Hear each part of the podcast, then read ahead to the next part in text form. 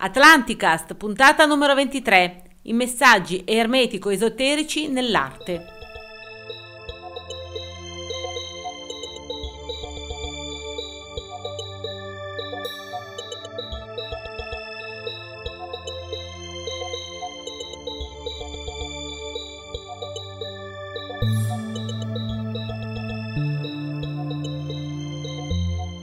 Criterio e ragione, causa e conseguenza. Non dovevo venire in questo luogo dove la mia mente razionale è stata confutata dal potere dello spirito.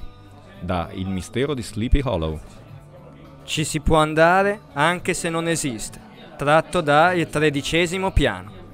C'è sempre una scelta. Da Codice Genesi. Questa è la Terra al tempo in cui i dinosauri popolavano un pianeta lussureggiante e fertile. Ma un asteroide di 6 miglia di diametro cambiò tutto per sempre. È avvenuto in passato ed avverrà di nuovo. La questione è solo quando. Da Armageddon. Distruggere fa parte del processo creativo. Vogliono vedere che cosa succede a sfasciare il mondo. Vogliono cambiare le cose. Da Donnie Darko. Non serve dirvi che le cose vanno male, tutti quanti sanno che le cose vanno male, sappiamo ormai che l'aria è irrespirabile, è la follia. Io non vi lascerò tranquilli, voglio che voi vi incazziate, alzatevi, andate alla finestra, mettete fuori la testa e urlate, sono incazzato nero, tutto questo non lo accetterò più, è ora di cambiare. Da Quinto Potere. Non uscire fuori di te, rientra in te stesso, la verità sta nell'intimo dell'anima umana. Da Sant'Agostino.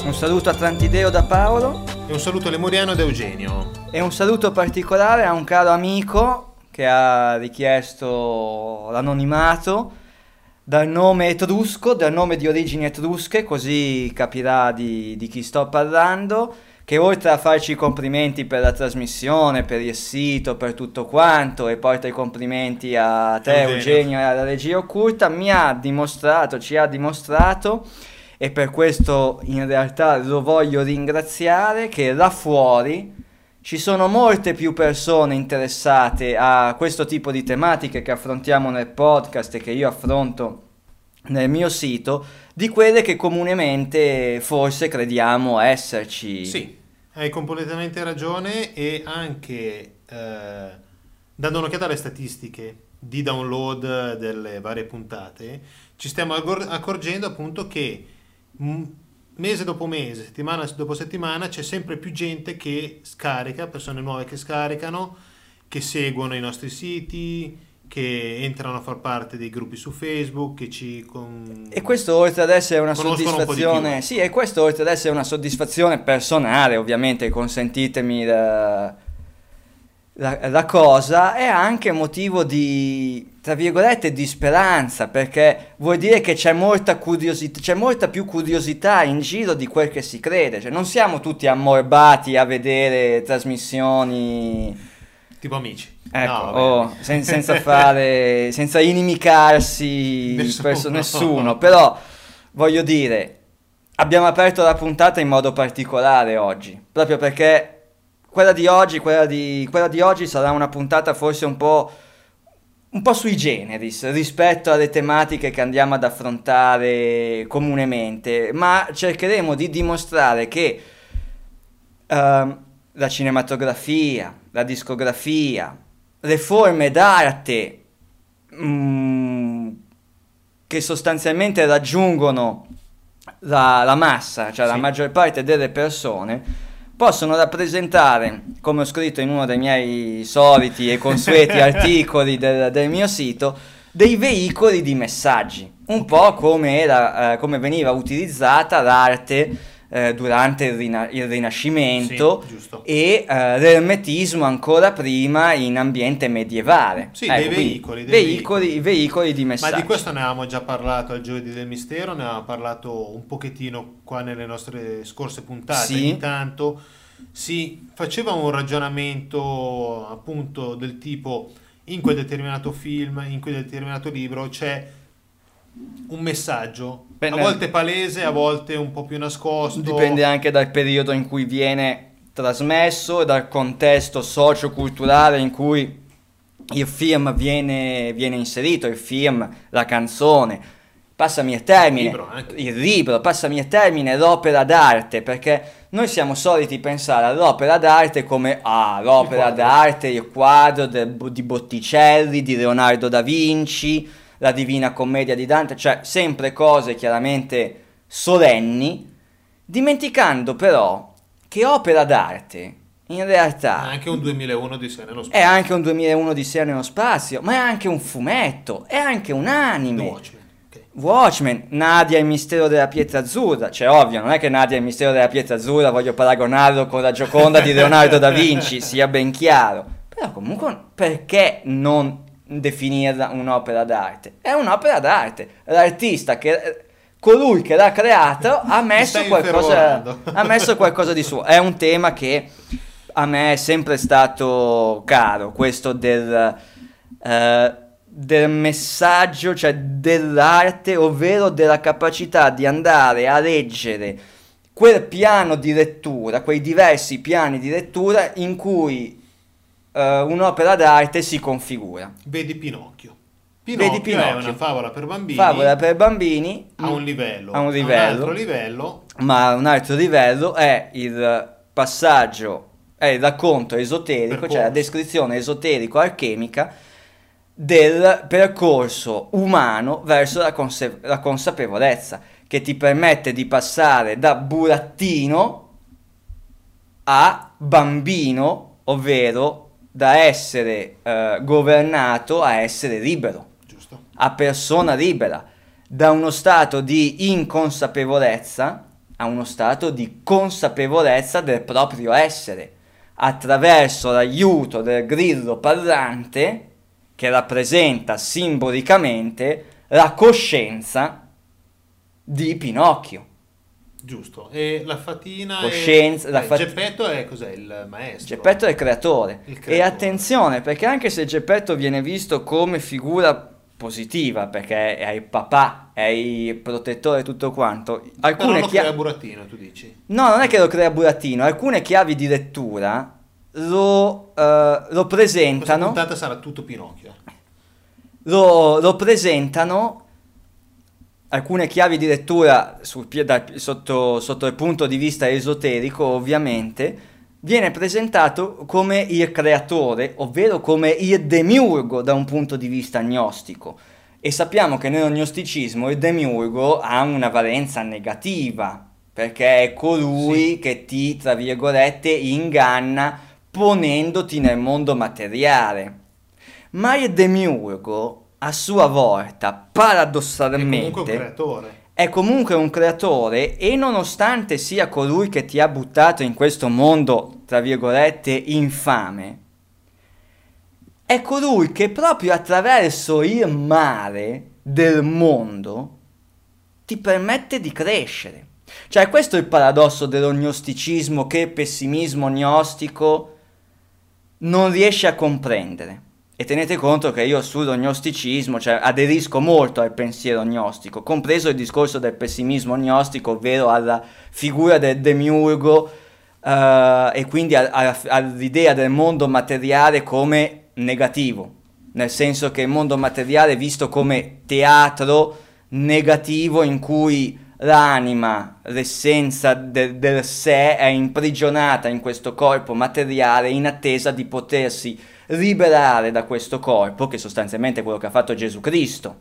Infatti io ti stavo dicendo che noi stiamo parlando di Pinocchio, però un'altra opera d'arte che in questi periodi è vista in modi molto diversi da diverse persone, che è la Bibbia, ma forse di più il Nuovo Testamento, perché la Bibbia, il Vecchio Testamento è una cosa, noi abbiamo il biblino, esatto, bravo, il paradosso della Bibbia è che noi leggiamo la Bibbia, noi leggiamo la Bibbia come l'Antico Testamento, come testo simbolico che mi racconta tante belle favolette in chiave metaforica, e il Nuovo Testamento come storia vera di Gesù Cristo, che con gli apostoli, i discepoli e tutto quanto racconta le parabole, eccetera eccetera.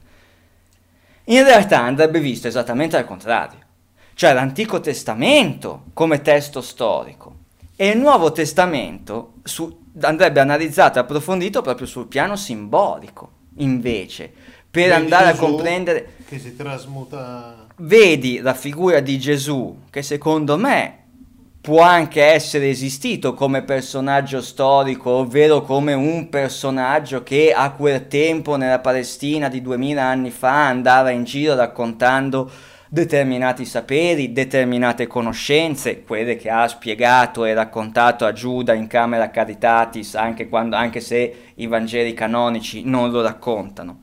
Ma Gesù Cristo sostanzialmente cosa fa? Il Vangelo di Giuda ce lo insegna.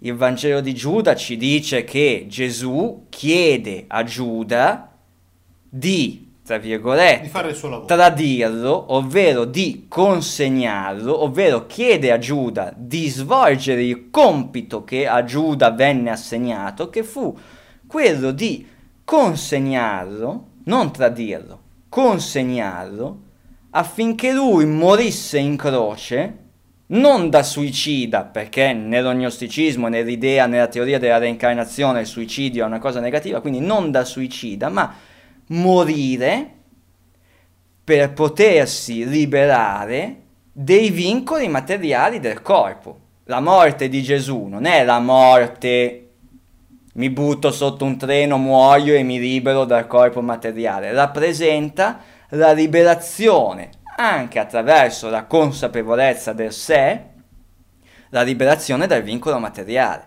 Capire che l'universo non è fatto solo delle 4 dimensioni in cui siamo abituati a muoverci, le 3 dimensioni spaziali più quelle temporali. Ne parliamo dopo quando parleremo di Interstellar. Esatto, intanto, questa è l'introduzione al tema. Pinocchio, la regia occulta mi aveva dato un input. Igor Sibaldi, Pinocchio. Andate a cercare, andate a YouTube, cercare e approfondite questa cosa, perché Igor Sibaldi è una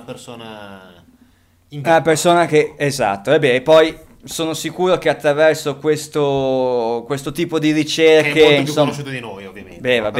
Però, certo, capisco, cioè le statistiche le abbiamo viste, insomma abbiamo il nostro pubblico, però paragonarci alla cosa sarebbe un peccato di superbia imperdonabile. Infatti.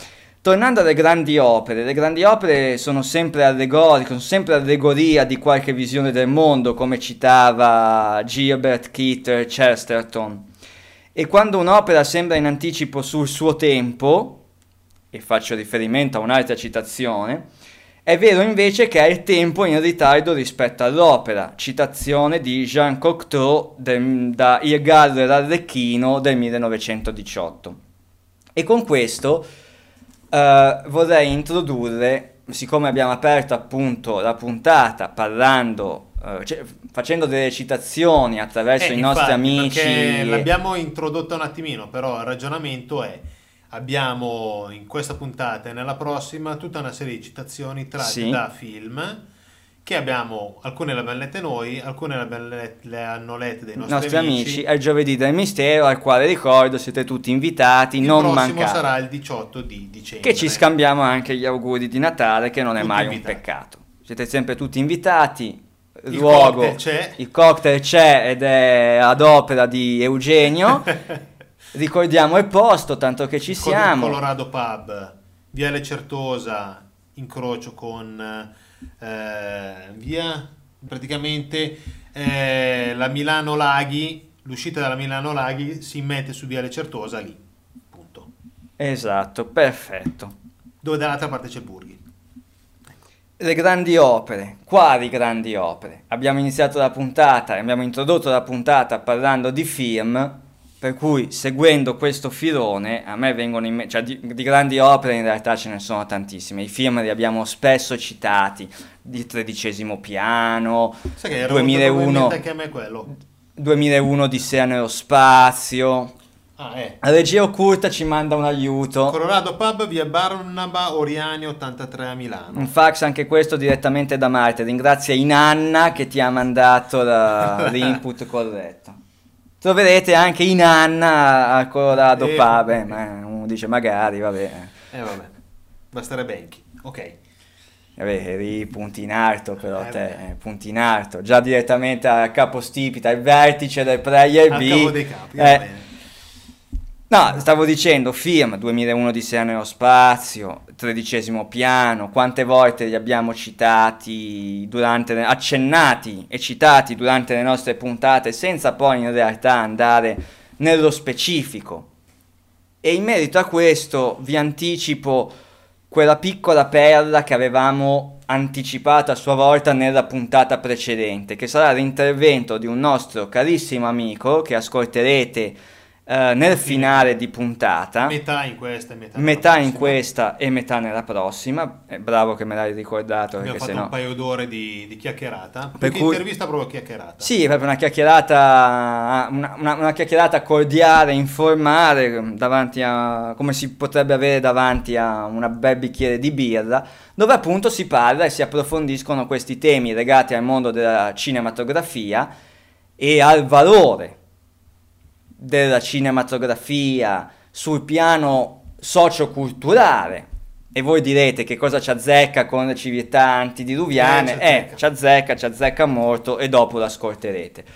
D'altronde, come ritengo personalmente, e come anche ho cercato di esprimere in alcuni articoli e in alcuni thread del consueto forum, UFO Forum, su cui scrivo, e gli articoli che sono presenti sul mio sito, ricordo sempre, disponibili gratuitamente, potete scaricarli come PDF e farne l'uso che volete. L'unica cosa che vi chiedo è se volete condividerli sui vostri profili Facebook, per chi li ha, sui vostri siti, per chi li ha, eccetera, eccetera, semplicemente di citare la fonte, non chiedo nient'altro. Potete fare dai miei articoli quello che volete.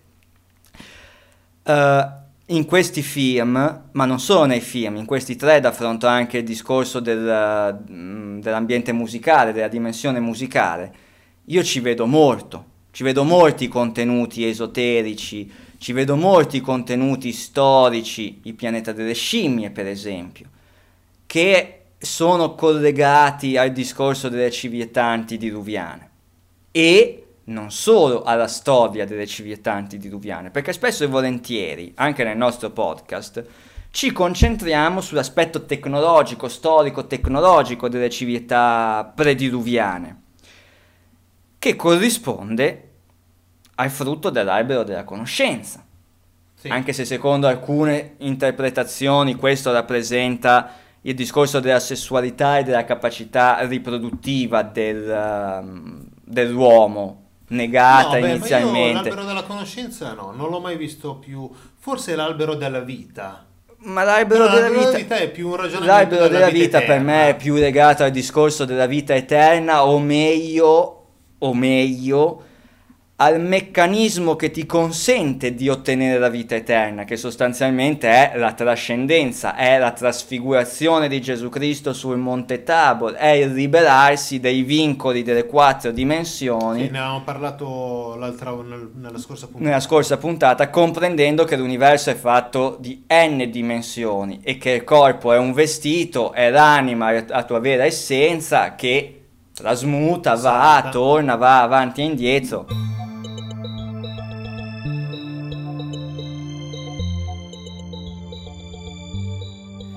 Non spoileriamo niente per chi non l'ha visto. Interstellar affronta questo tipo di tema, l'ultimo film cui il regista è Christopher Nolan. Non mi ricordo come si chiama, Nolan, con Matthew McConaughey, e qua ci sarebbe tutto un discorso da fare. Il produttore che è il fratello di Nolan? Mi sembra che sia il fratello di Nolan. Io ho visto il film, non posso rivelare chiaramente la trama, non lo voglio fare, vi invito ad andare a vederlo, so che alcuni piacerà, alcuni lo ameranno, ad alcuni farà schifo. Io vi dico, andate a vederlo comunque, perché io dopo che ho visto quel film sono uscito dal cinema, ho detto questo film dice tutto, volevo chiudere il blog, volevo mettere quello, dico, guardate sto film, dice tutto, se siete capaci di capire che cosa vuole dire, bene, il fatto è quello, se no uno deve essere capace di comprendere bene. Non necessariamente bene, perché altrimenti si fossilizza sulla lunghezza e sul fatto che effettivamente anche a me... Sì, è lungo, cioè... ma anche 2001 Odissea nello spazio era lungo, cioè aveva non aveva un ritmo che ti aspetti. Io sono uscito frastornato e con lo stesso modo di essere frastornato appunto che ho avuto le prime volte che vedevo 2001 Odissea nello spazio. Allora, non per esempio Eyes Wide Shut, quando ho finito ok, ho capito tutto. Ok.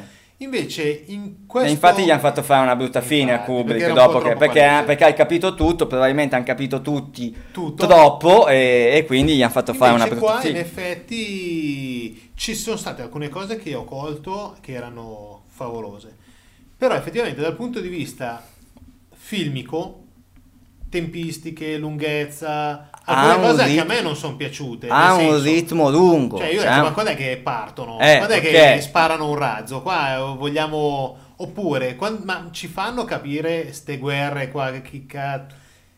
Non spoileriamo nulla. Cioè, ok, capito, no? Sì, certo, però altrettanto... Adesso, cioè, Interstellar al cinema c'è ancora? Sì, c'è ancora. Questa puntata uscirà il 1° dicembre o nel giro di... nel rintorno di quella data. Però chi voleva vederlo ormai... Allora io ti dico, ci sono state delle scene che realmente sono sobbalzato dalla sedia dicendo ma cosa sta dicendo? Cosa sta dicendo? No, non è possibile. Non è possibile che il messaggio, almeno dal mio... Non era possibile che il messaggio, che determinati contenuti che sono sempre stati sostanzialmente... non dico nascosti, ma centellinati, ecco, messi il termine... messi un attimino dietro a un sassolino. Nascosti, celati attraverso simboli, ermetismo e quant'altro, appunto, centellinati nel corso della storia, è una storia che si dipana in migliaia di anni, perché stiamo parlando di migliaia di anni, fossero raccontati in maniera così esplicita. È quello che mi ha colpito. E che si ricollega anche al discorso che avevamo fatto nella puntata precedente del 2012 come cambio di turno, quindi adesso è il momento in cui si può provare a fare qualcosa, come fu anche il Rinascimento all'epoca. Sì, come fu anche il Rinascimento all'epoca. Può essere che è talmente palese quello che viene detto che certe stroncature fatte da alcune persone su web, dove si va a guardare il perché per come dal punto di vista tecnico, astrofisico, eccetera, eccetera, non si può fare, con 2001 Odissea nello spazio non avrebbero detto nulla. Perché quando è uscito 2001 Odissea nello spazio, senza voler fare gli esaltati che non è il mio profilo, ma quando è uscito 2001 Odissea nello spazio non c'era internet, non c'erano gruppi di discussione su Facebook, non c'erano forum come quello a cui partecipo, non c'erano podcast come questo e come molti altri, perché non c'era tutta una serie di strumenti che permettevano a chi voleva, perché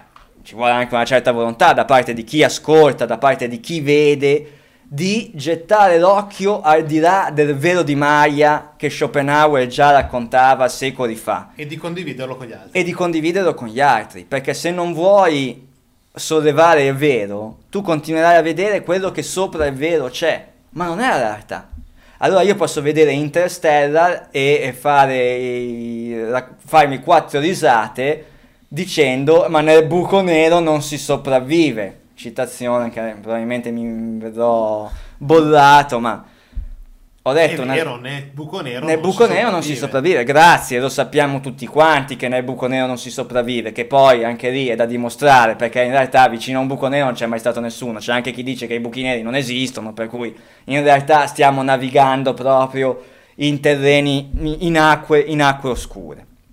Ma il punto è questo, io quando, per rispondere a uno con il quale mi sono soffermato a discutere di questo film relativamente alla recensione che era stata letta sul sito di noto personaggio che non cito perché vabbè, nel senso no la regia vabbè, ognuno ha le sue idee però vabbè. È interessante il fatto che si va proprio a, come per dire, non andate a guardare questo film perché è una cavolata dal punto di vista tecnico, scientifico. Allora, è come se io vi cucino un bel piatto. Non andate a vedere Star Trek, perché il motore a curvatura non esiste, cioè, ma chi se ne frega, ti dico io.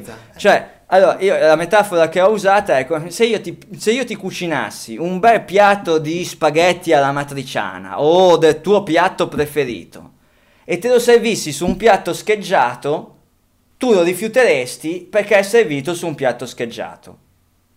Ma mangiati gli spaghetti alla matriciana che sono buoni e fregatene della scheggiatura sul piatto. Ovvero, guarda i contenuti. Si tratta di un film. Non si tratta di un documentario astronomico, si tratta di un film. Solleva il velo di Maya, il film, come la canzone, come il videoclip, serve per attirare la gente. Dopodiché sollevi il velo di Maya e guarda il contenuto. Chi se ne frega se nel buco nero non si sopravvive, chi se ne frega di un dettaglio scenografico, della sceneggiatura o cosa. A me interessa il contenuto, a me interessa il piatto di spaghetti alla matriciana, non mi interessa se me lo servi su un piatto scheggiato. No, se me lo servi su... di Kubrick, in effetti il Monolite di Kubrick, se fosse uscito questo mese, 2001 Odissea nello spazio, sarebbero sorte molte discussioni sul monolite, sul significato. Avrebbero raccontato il monolite, mica il monolite, ma guarda il contenuto del monolite. Il monolite è la conoscenza. Il monolite è l'esatta corrispondenza col frutto dell'albero della conoscenza che c'era in Eden, fornitoci dal serpente. È la medesima cosa. Infatti la scimmia in 2001 Odissea nello spazio, dopo che tocca il monolite, che cosa fa? Prende in mano quell'accidente di osso e comincia a picchiarlo per terra.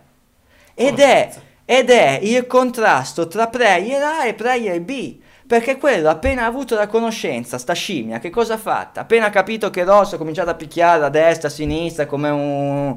E dopo cosa ha fatto? È andata ad ammazzare la scimmia rivale. Cioè la prima cosa che hai fatto dopo che ti ho dato la conoscenza, dopo che hai toccato il monolite, è stato fare casino. E quella è l'esatta metafora, è l'esatta rappresentazione di Prayer A, di Prayer B, è l'esatta rappresentazione di quello che è successo nel paradiso terrestre. Quando il serpente ha offerto il monolite ad Adamo, ad Eva. Perché era offerto alla donna, mica scemo, il serpente.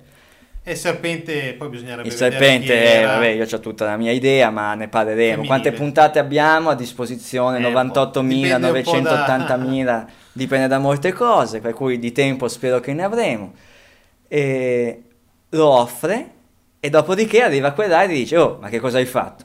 Non gli vorrai mica dare il frutto della vita eterna? Che poi questi non sai come si comportano, non abbiamo parlato di loro. Già se poi gli fai sapere anche come fare a vivere in eterno. Ed è ovvio quindi che in tutti questi film, in tutti questi videoclip, e poi vorrei aprire un attimo una parentesi prima di proseguire appunto sui videoclip, viviamo in un mondo costellato di simboli che puntualmente sfuggono al nostro senso primario, ovvero la vista. Nei film, nei videoclip, nei libri, Pinocchio abbiamo detto, nelle opere d'arte in generale, chiamiamole opere, generalmente parliamo di opere d'arte, ci sono simboli che puntualmente sfuggono, ma una visione più attenta e curiosa fa scoprire magicamente che anche le nostre città nascondono disegni dal significato criptico e intrigato e che affondano la propria origine nello strabiliante percorso evolutivo della nostra specie. E questo non ve lo dice uno scemo come me che ha un blog e che fa le trasmissioni via podcast, ve lo dice Ottavio Bosco, un geologo, quindi uno scienziato, non un pazzo fulminato come posso essere ritenuto io, e non lo so Eugenio, perché io un po' meno, ecco, il pazzo sono io alla fine. Ottavio Bosco, geologo, autore de La Terra Nera e la Sindrome di Minosse. Quindi, stiamo parlando di simboli e i maestri nell'uso dei simboli sono sempre stati gli alchimisti, prima di loro gli ermetici, prima di loro le dottrine gnostiche, esoteriche dell'antichità. E quando si parla di gnosticismo non si parla solo del cristianesimo, sì, delle origini, si parla di una corrente di pensiero, di una filosofia, di un atteggiamento, di una ricerca, perché poi alla fine lo gnosticismo non è nient'altro che la ricerca della gnosi, e la gnosi non è nient'altro che la conoscenza. Quell'accidente di frutto attaccato a quell'accidente di albero, attaccato a quell'accidente, piantato in quell'accidente di Eden. Ed è l'unico... è l'unica dottrina, è l'unica filosofia, è l'unica scienza, non so neanche come definirla, che è rimasta immutata nel corso dei secoli. Il cristianesimo, di cui tanto la gente si va, la gente, di cui tanto ci si vanta, nel tempo la Chiesa è un'istituzione che dura da 2000 anni, sì è vero, un po' di meno, ma sì è vero. Ma quante volte ha cambiato i suoi dogmi, introducendone di nuovi, abolendone di vecchi? Non è una verità assoluta quella che ci racconta la Chiesa, perché se il culto mariano mi viene introdotto 1500 anni, 1400 anni, non so quanto, dopo Gesù Cristo, dopo Maria, scusate il termine, ma è una vaccata, perché se no avrebbe parlato Gesù all'epoca. Quando mi fai recitare il rosario, quella litania, Ave Maria, 40, 50, 60 volte, non si sente. Ma io la vedo più come un mantra, no? Ma il problema è che Gesù Cristo ha detto non fate di queste robe qua, cioè lo disse lui nei Vangeli, non recitate le preghiere in maniera ripetitiva come fanno i farisei, come fanno gli ebrei, i suoi connazionali, sì, perché alla fine non fate queste cose. Perché? Perché sapeva che l'utilizzo del mantra, come dici tu, può essere usato negativamente da chi ti controlla. Questo è interessante. Perché l'uso del mantra... Esatto. Perché l'uso del mantra, qua stiamo divagando, cioè... È vero, oggi non abbiamo preparato un argomento... Dopo io tiro fuori un'altra bomba... Esatto, andiamo a braccio e cerchiamo di affrontare determinati temi così, che poi in realtà non sono neanche, come sempre io... ma affermo e ribadisco, non sono mai slegati tra di loro, perché tutti questi saperi qua, cari miei amici podcascoltatori, nostri amici podcascoltatori, sono i saperi esoterici che provengono da quelle civiltà antidiluviane di cui noi parliamo, perché spesso ci si concentra appunto sull'aspetto tecnologico, lo sciamir, come hanno costruito le piramidi, e come spostavano i megaliti, e come li lavoravano, e come facevano a sapere che c'era un Ebu com'era, come volava, i Vimana, le guerre, i diluvi, i Mohenjo-Daro, Harappa, Sodoma e Gomorra, eccetera, eccetera. Le trombe di Gerico, quante ce n'è? A me ne basterebbe una, sarebbe uno sciamira qua vicino. Uno sciamira portata di mano e siamo belli che a posto.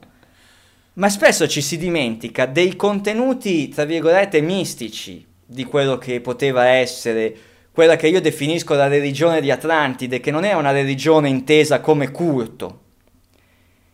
Perché un conto è la religione, ovvero il lato mistico della religione, il misticismo. Un conto è il culto.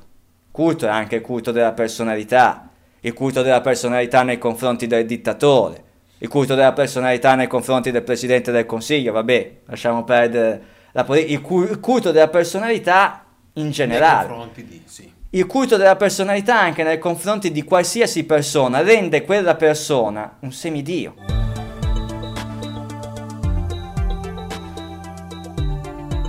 Il culto della personalità anche nei confronti di qualsiasi persona rende quella persona un semidio. I semidei dell'antichità non erano esseri trascendenti, erano esseri in carne ed ossa, come alcuni divinizzano il calciatore, come alcuni divinizzano, seguimi nel discorso, dici, hai detto una bip allucinante, ma come alcuni divinizzano il cantante, l'artista, il musicista, che gli dà un'emozione, che gli insegna qualcosa, come alcuni divinizzano il politico, che lo frega alla grande, in generale, non sto parlando di uno o dell'altro in modo particolare, è il player C contro il player B, è il semidio. Sì, paragonati però, a 5.000 anni fa. Io però il semidio lo vedevo come un semidio, nel senso, e cos'è un semidio? Dio è un YHWH. Semidio è un incrocio tra... E quindi è un essere in carne ed ossa. Sì. Ok. Però a un livello superiore rispetto all'uomo. Certo, ma tu lo distingueresti se lo vedessi camminare per strada un semidio? Dipende se cioè, è completamente uguale a noi o no. I nefilim della situazione, ovvero coloro che noi riteniamo essere, che noi riteniamo essere il risultato, quando abbiamo fatto quella puntata sui giganti, l'inizio della seconda stagione di Atlantica, stavamo parlando di questa cosa, cioè del nefilim che nei vari siti, nelle varie ricerche si dice quando i figli degli dei videro che le fece bla bla bla, allora nacquero i semidei eccetera eccetera. Ok, quindi Anunnako più Homo sapiens uguale semidio. Semidio. Ok, e ci sta, perché alla fine semidio più Homo sapiens. Ma nessuno ha mai detto che cosa succede se un semidio si incrocia con un sapiens. Insomma, nasce un semidio ancora un po' più bastardo, cioè, nel senso... Che, se io magari faccio un ragionamento sbagliato, però se io guardo la discendenza da Mattusalemme in giù fino a Noè e guardo nel testo biblico gli anni, che diminuiscono sempre, perché lì si passa... E perché si sono mischiati, allora, tra virgolette, perché hanno perso parte di quel retaggio genetico. Se io vedo passare per strada un semidio... lo riconosco. E come fai a riconoscere? Perché 30 anni fa, quando avevo 15 anni, era uguale a me, era uguale a oggi. Capito? Ma magari e fra 40 anni lo vedo e dico, beh, è ancora uguale. Guardati The Event, te l'ho già detto, scarica. Guardatelo anche voi, amici podcast ascoltatori, guardiamolo tutti insieme, poi ci ritroveremo al giovedì del mistero a parlare di quello. Io però volevo introdurre, visto che si parlava di Interstellar, un libro di cui non parleremo oggi, però la butto lì, magari ne parliamo in maniera più concreta una delle prossime puntate. Ok. Il libro si chiama Flatlandia. Ah, sì. Un romanzo in molte dimensioni. Scritto da Edwin Abbott. Ma qua sto guardando, su Wikipedia mi dà Edwin.Abbott, dove l'appunto sembra Edwin, che è ancora Abbott. E sarà un mezzo annunaco anche lui, cioè, probabilmente. Ed è un romanzo del 1884, fondamentalmente trama velocissima, si parla di un mondo a due dimensioni e un omino che vive nel suo mondo a due dimensioni incontra altre persone di un mondo a tre dimensioni e non si capacita di come, e non riesce a capire com'è e non riesce a capire come funziona, come può essere un mondo a tre dimensioni. Ed è molto bello perché c'è tutta la spiegazione di come sono gli uomini, come sono le case, come sono le leggi, com'è la vita all'interno di questo foglio bidimensionale. E è bello. E poi dopo fa pensare, secondo me questo qua come Pinocchio va visto sotto i diversi piani di lettura, perché sostanzialmente ti sta dicendo come quello che vive in un mondo a due dimensioni non comprende il mondo a tre dimensioni, non riesce a capacitarsene, vivi nel mondo a tre dimensioni più la quarta quella del tempo, non capisci come sia possibile che esista una realtà multidimensionale. E quindi due sono le cose: o l'approfondisci e cerchi di capirla, o ritieni che sia impossibile e preferisci rimanere chiuso nella tua caverna, il mito della caverna di Platone. Punto. Quando capisci che questo mondo a quattro dimensioni è soltanto, tra virgolette, un teatro, una piccola porzione di mondo in cui tu sei stato buttato per cercare di capire qualcosa, allora... lì si parla di... Guardatevi Interstellar. Sì, esatto, anche perché questo sarà il tema del mio ultimo libro, quando sarà, c'è tutto un percorso editoriale che andremo a fare, ma questo abbiamo 98.000 puntate di podcast per poterne parlare. Tornando a prima, cioè tornando al discorso dell'arte, abbiamo parlato spesso di cinema. Lasciami aprire una parentesi sulla musica, perché è un tema che mi interessa in modo particolare.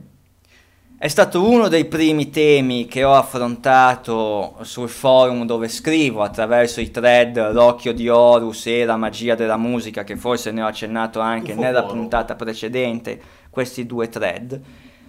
Perché? Perché io ho una visione completamente opposta del 90% dei siti in cui mi sono imbattuto, soprattutto relativamente al mondo della discografia, il mondo musicale della discografia contemporanea, ovvero Lady Gaga e Rihanna. Lady Gaga, Rihanna, a seconda chiaramente Madonna, eccetera, eccetera. A prescindere dal gusto nei confronti dell'opera di queste persone, che comunque non esito a definire, piace, non piace, sì, esatto, che comunque non esito a definire artisti, a prescindere appunto dal gusto, perché per me arte è arte alla fine, perché anche Picasso, c'è gente che non gli piace Picasso, però a prescindere da questo Picasso, il quadro di Picasso è un'opera d'arte, poi magari te fa schifo perché non la capisci, però comunque non puoi disdegnare il valore dell'opera d'arte di Picasso. E qui apro una parentesi all'interno della parentesi, nel senso che spesso mi viene chiesto: dove sono i grandi personaggi come Leonardo da Vinci, come Giordano Bruno, che per me è un mito incredibile. Dove sono qua, poi? Esatto. Dove sono quei personaggi oggi? E io gli dico, io non lo so dove sono quei personaggi oggi. Però, attenzione, dico, cioè noi ricordiamo questi personaggi storici, perché noi esaltiamo il nostro passato, come è giusto che sia. Ma all'epoca Giordano Bruno, perdonatemi il termine, ma chi se lo cagava?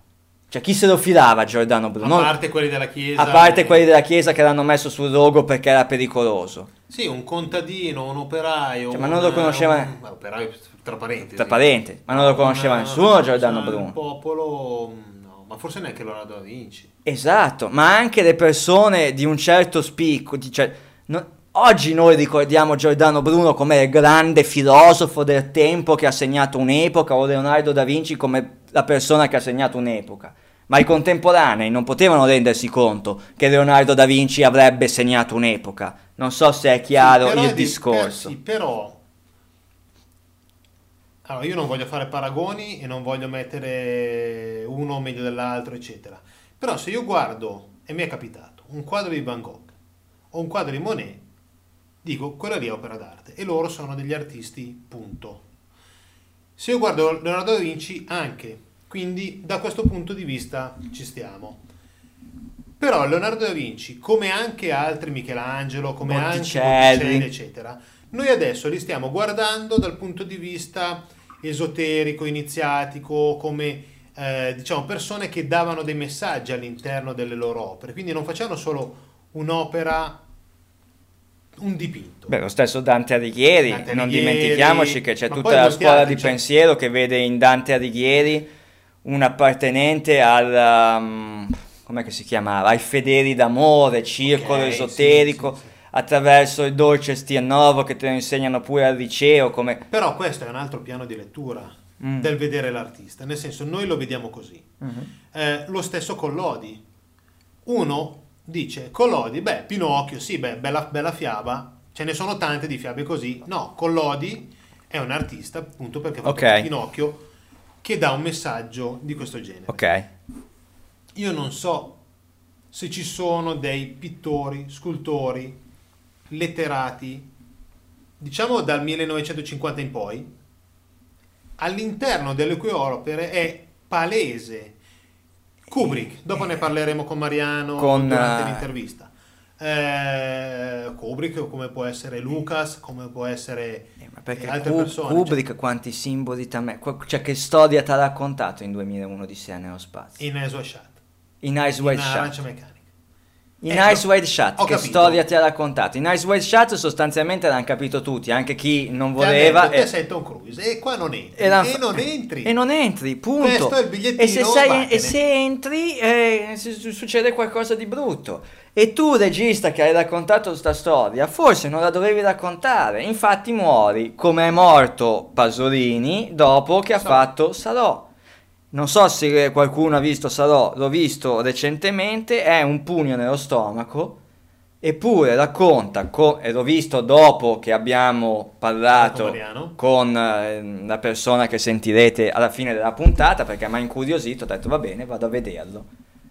E effettivamente, cioè, dopo che lo vedi, dici... Eh sì, ho capito perché hanno ammazzato Pasolini, perché è la storia come ce l'hanno raccontata è la solita storiella, sì, che va bene per imbonire il popolo.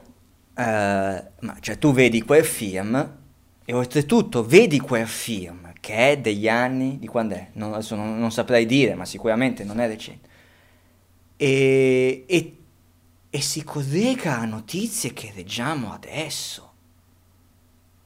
Non vi dico nient'altro. Io non l'ho visto. Non dico niente per non spoilerare la trama, anche questo qua. Allora, ragazzi, vietato ai minori di 18, cioè ci vuole una certa preparazione, guardate lo stomaco vuoto, un pugno nello stomaco, preparatevi perché è di una roba inaudita, che tra l'altro non mi sarei mai aspettato, visto il decennio in cui viene raccontata questa storia. Allora, dopo che lo vedi dici è già tanto che l'hanno fatto vedere. Però a prescindere da questo, quindi Kubrick che storia ti racconta in 2001 Odissea nello spazio? Questo mi permetto di spoilerarlo un po', perché voglio dire, se non l'avete ancora visto fino adesso dovete averlo visto, perché sennò non potete, dovete, cioè è necessario, è un obbligo, sì. È un obbligo vedere 2001 Odissea nello spazio. Vi si cancella il podcast se non l'avete visto. Esatto, non potete più accedere al podcast. Non so ancora come fare, però un modo ci sarà. Cioè 2001 Odissea nello spazio. A parte che, come ho scritto sul mio profilo Facebook, Interstellar è ciò che Kubrick non ha voluto dire in 2001 Odissea nello spazio. O che gli hanno fatto cambiare determinate cose che lui magari voleva mettere, invece non gli hanno detto. Forse è meglio che tu metti Giove. Forse è meglio, esatto, perché Giove non doveva essere Giove, doveva essere Saturno. In 2001 Odissea nello spazio il segnale del monolite doveva venire da Saturno. Perché Saturno, come il buco nero, come il buco nero di Interstellar, ma il buco nero di Interstellar il wormhole. Sì, il wormhole di Interstellar infatti è nei pressi di Saturno, giusto appunto. A Kubrick gli fu detto esplicitamente, e lo vediamo anche, se non erro, nel documentario che è stato fatto, quello relativamente Shining. Esatto. Gli è stato detto: non mettere Saturno, metti Giove come protagonista del film. Perché? Perché Saturno richiama il mito di Saturno, mito famoso oltretutto presso il patriziato e le gens romane, quindi la mitologia greco-romana, e prima ancora di essere greco-romana nella mitologia etrusca, seppur con nomi diversi. Perché Saturno, e questo è fondamentale per chi segue anche il nostro podcast e quindi per chi ha avuto modo di approfondire le tematiche dei Preyer secondo la chiave di lettura del progetto Atlanticus, Saturno fu cacciato da Zeus, da Giove, dal padre degli dei, dal padrone di tutta la Merunera, come si dice. È stato cacciato perché voleva insegnare all'uomo determinate cose, determinati saperi. Ragazzi, se guardate, è sempre la stessa storia è sempre la stessa storia che viene raccontata. Saturno viene cacciato, viene esiliato su un'isola deserta dal padre degli dei, e il mito racconta che Saturno aspetta di poter rinascere, e di poter rinascere come bambino, lo Star Child che vediamo alla fine di 2001 Odissea nello spazio, per riportare i fasti dell'età dell'oro, per poter fornire all'uomo maturo, pronto a riceverlo, determinati saperi. È sempre lo stesso racconto che viene fatto, ed è per questo che Saturno assume un significato fondamentale sul piano esoterico, e presso alcune correnti di pensiero legate al mondo alchemico-massonico, diciamo, sì, insomma. Sì. Saturno, i Saturnali, eccetera, eccetera.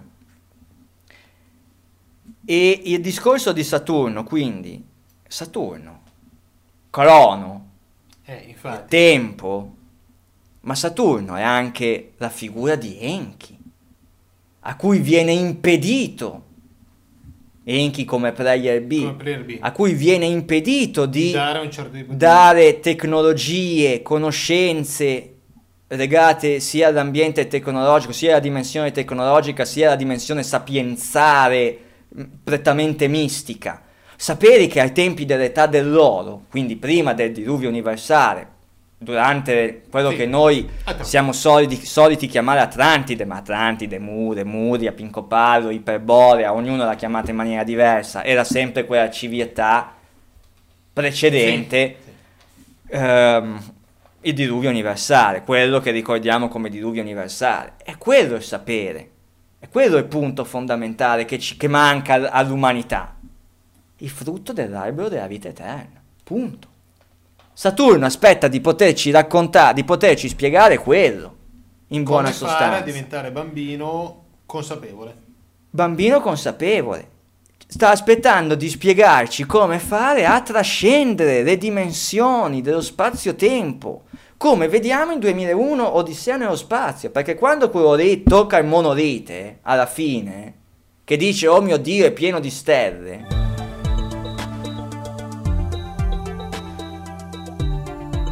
che poi frase che risentiamo ripetuta nel seguito, seppur non girata da Kubrick, 2010, l'anno del contatto. Tocca sto cavolo di monolite. E il finale di 2001 Odissea nello spazio, lo sapete tutti com'è. Tutto ricco, tutte le luci, si capisce. Perché poi a un certo punto non si capisce nulla. Non si capisce più nulla, cioè ti vedi questo qui, che è tra virgolette l'equivalente del finale di Interstellar, cioè ti vedi questo qui che viaggia, che è onnipresente. Sei diventato Dio, ma non Dio perché sei uscito... Sei diventato Dio perché hai trasceso le dimensioni dello spazio e del tempo. Sei rinato come bambino e sei pronto a dare all'uomo le conoscenze dell'età dell'oro. Quel misticismo, quella religione, quel misticismo proprio delle civiltà atlantidee, che quando parlo di misticismo non parlo di roba astratta. Per loro è la scienza. Ah beh, sì, beh, ovvio. L'alchimia è l'unione tra scienza e misticismo. Ed è questo quello che blocca oggi il progresso. L'incapacità dell'uomo di unire misticismo con la scienza. E la scienza, finché non accetta il misticismo, arriva a un punto dove si deve fermare. L'orizzonte degli eventi del buco nero, oltre la scienza non ci potrà mai andare. La scienza da sola, per come è impostata la scienza, ma senza nulla togliere alla scienza, perché la scienza ha permesso tante cose. Io non voglio denigrare la scienza, ma voglio che la scienza capisca che con solo le sue forze tu arrivi fino all'orizzonte degli eventi, non guardi oltre, non potrai mai farlo. Ma fondamentalmente, come il cervello umano è diviso in una parte più logica, più da scienziato, e una parte più da artista, emisfero sinistro ed emisfero destro, e servono entrambi per fare l'uomo. Bravissimo. È la stessa roba, scienza. Qua io propongo un applauso, una standing ovation da parte dei podcast ascoltatori, perché hai detto la massima. L'unione tra emisfero sinistro ed emisfero destro. E attenzione, quando Pinker, figlio di Pinker, durante la conferenza del quarto memoria Carlo Sabadin che abbiamo tenuto ad Azzano, vedere su sentinelitalia.org ci sono i video, ci parla, c'è il report di Sabrina, c'è tutto il materiale, anzi andateci, perché sul sito della Sentinel c'è tanto materiale da andare a vedere.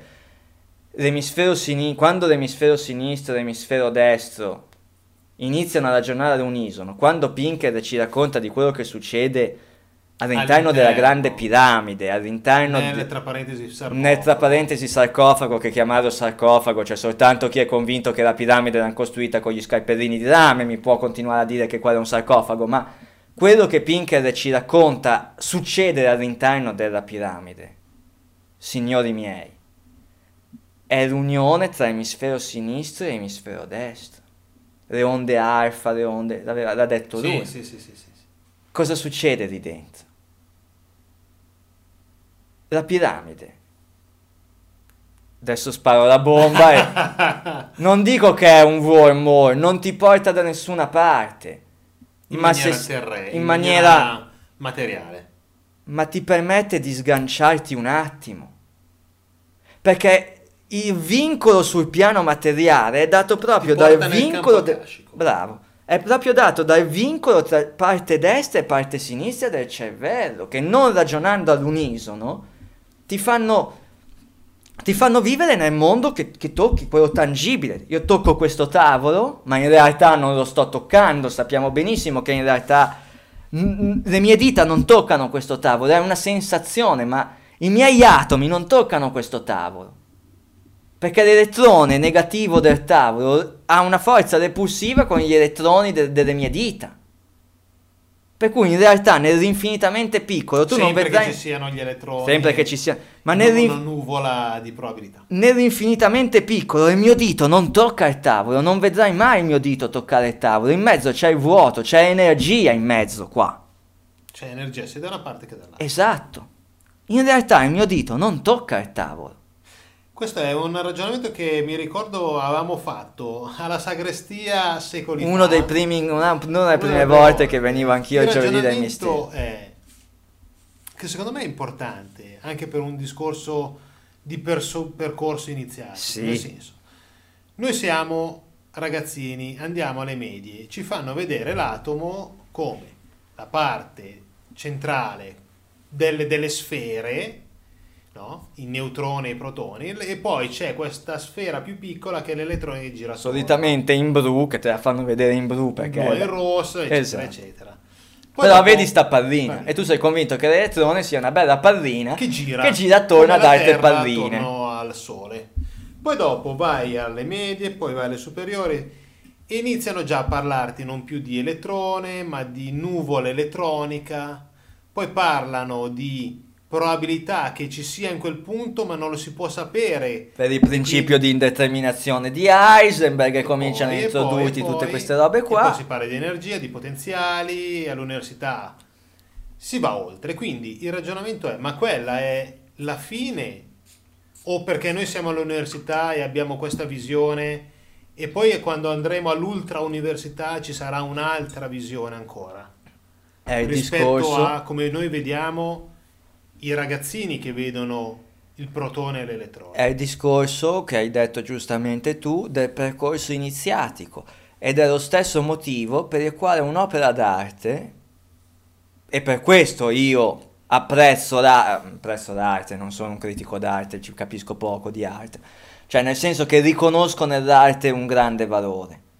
perché l'arte è quella che ti permette di andare oltre il velo di maglia, e all'interno di un'opera d'arte realmente tale tu vedi diversi piani di lettura a seconda che tu sia all'asilo, alle elementari, alle medie o all'università, ma dentro quell'opera c'è scritto tutto. Dipende da te avere gli strumenti per poterli leggere, per poter vedere una per poterli comprendere, ma non puoi pretendere, ed era quello che cercavo di spiegare all'ultimo giovedì del mistero, non puoi e non devi pretendere che l'artista ti racconti la verità, perché sei tu che devi... Io ti offro le chiavi di lettura, sei tu che devi prendere queste chiavi e con queste chiavi aprire le porte, non devi aspettare che io ti apro le porte, te la devi mangiare, perché non ti posso dire io che gusto ha quella torta, la devi mangiare te. Io non ti posso raccontare un libro, lo devi leggere. Io non ti posso raccontare la Gioconda, la devi vedere.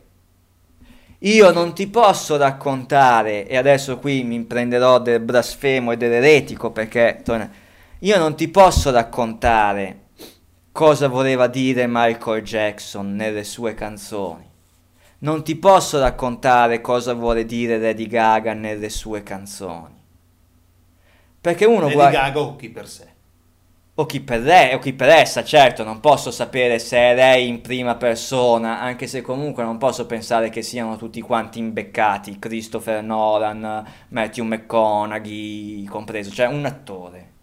Quando Matthew McConaughey, che è il protagonista di Interstellar, che ti ha fatto Contact, e che ha fatto recentemente una serie televisiva, True Detective. Dai, butta fuori la frase. In quanto attore, lui, come si dice, un buon attore, un bravo attore, un vero attore, deve conoscere il personaggio che sta andando a fare. E un personaggio che in True Detective mi tira fuori una frase come: la religione nasce quando la prima scimmia guarda il sole e dice all'altra scimmia, riferendosi al sole: lui mi ha detto che tu, mia compagna scimmia, mi devi dare la tua banana. Rinasce la religione. Allora, basta. Cioè, chiudiamo tutto. La prima religione nasce quando la prima scimmia guarda il sole e dice all'altra scimmia: lui, il sole, mi ha detto che tu mi devi dare la tua banana. E l'altra scimmia che cavolo può fare a quel punto se non dargli la banana? O trova un altro sole, la luna, magari, o se no gli dà la banana e rinasce la religione. Il grande inganno, il primo grande inganno dell'umanità. Punto.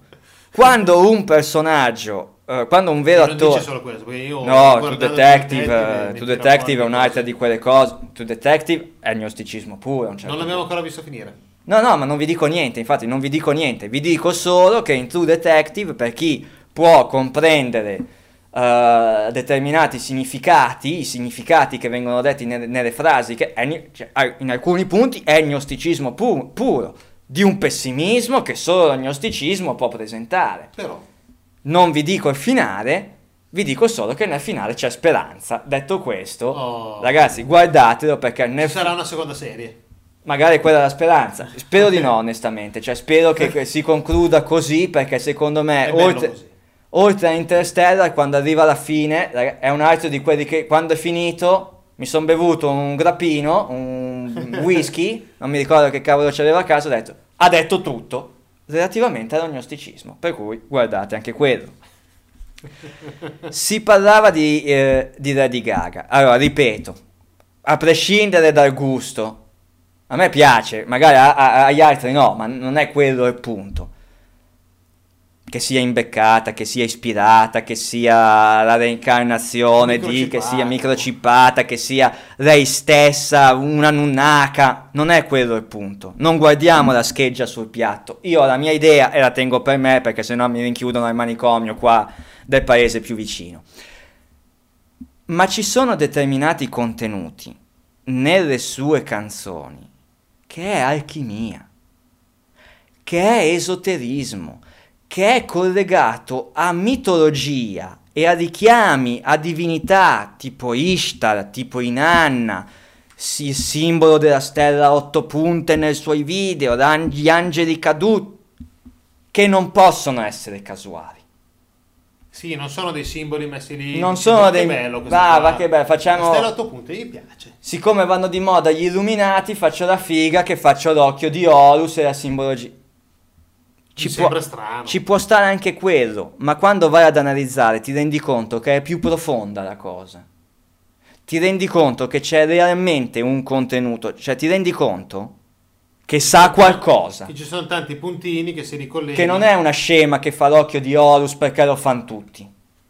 Capisci che ci sono molti elementi che ti fanno dire: qua c'è qualcosa di diverso, cioè qua c'è un secondo piano di lettura, è un terzo, è un quarto e un quinto da andare a vedere. Altri personaggi che... perché dico che qua mi prendo dell'eretico? Perché il 90% dei siti che ho visitato su internet, che affrontano questo tipo di temi, li descrivono tutti quanti come adepti degli illuminati, del nuovo ordine mondiale, che... perché ricorrono a determinate simbologia. È vero.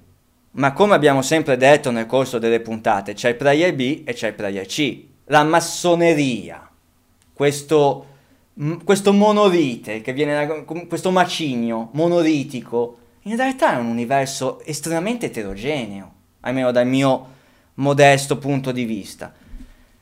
Massoneria significa aver approfondito determinati temi, okay, essere a conoscenza di determinati temi.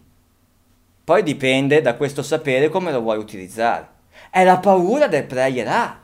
Come useranno gli uomini questi saperi? Come ha usato la scimmia il sapere del monorite? Figa, ha preso l'osso e ha tirato in testa quello là. E ammazzato l'altra scimmia. Come useranno i massoni questo sapere? Lo useranno per incastrare l'umanità attraverso il grande inganno della moneta, della finanza, della religione, del potere, della menzogna e bla bla bla. O lo useranno per raccontare all'uomo attraverso opere d'arte, attraverso dipinti, attraverso l'ermetismo, perché sennò mi mettono sul rogo come fecero con Giordano Bruno, i segreti che furono negati nel paradiso terrestre, perché alla fine il segreto è sempre quello lì. Cioè, Gesù Cristo l'hanno messo in croce, l'hanno ucciso, l'hanno eliminato, e l'hanno eliminato anche dai Vangeli attraverso il concilio di Nicea, eccetera eccetera. Hanno eliminato il suo messaggio principale, perché raccontava com'era, raccontava qual era la verità. Ti permetteva di non avere più paura della morte. Sì, beh, fondamentalmente se uno ragiona in questo modo... Giordano Bruno, che aveva approfondito tutta una serie di tematiche, di argomenti, non aveva più paura della morte. Perché? Perché aveva capito che cosa accidenti c'era al di là del mondo a 3 dimensioni. Giuda, quando è uscito dalla camera Caritatis, che Gesù l'ha chiamato, gli ha detto: ascolta, ti devo dire una roba.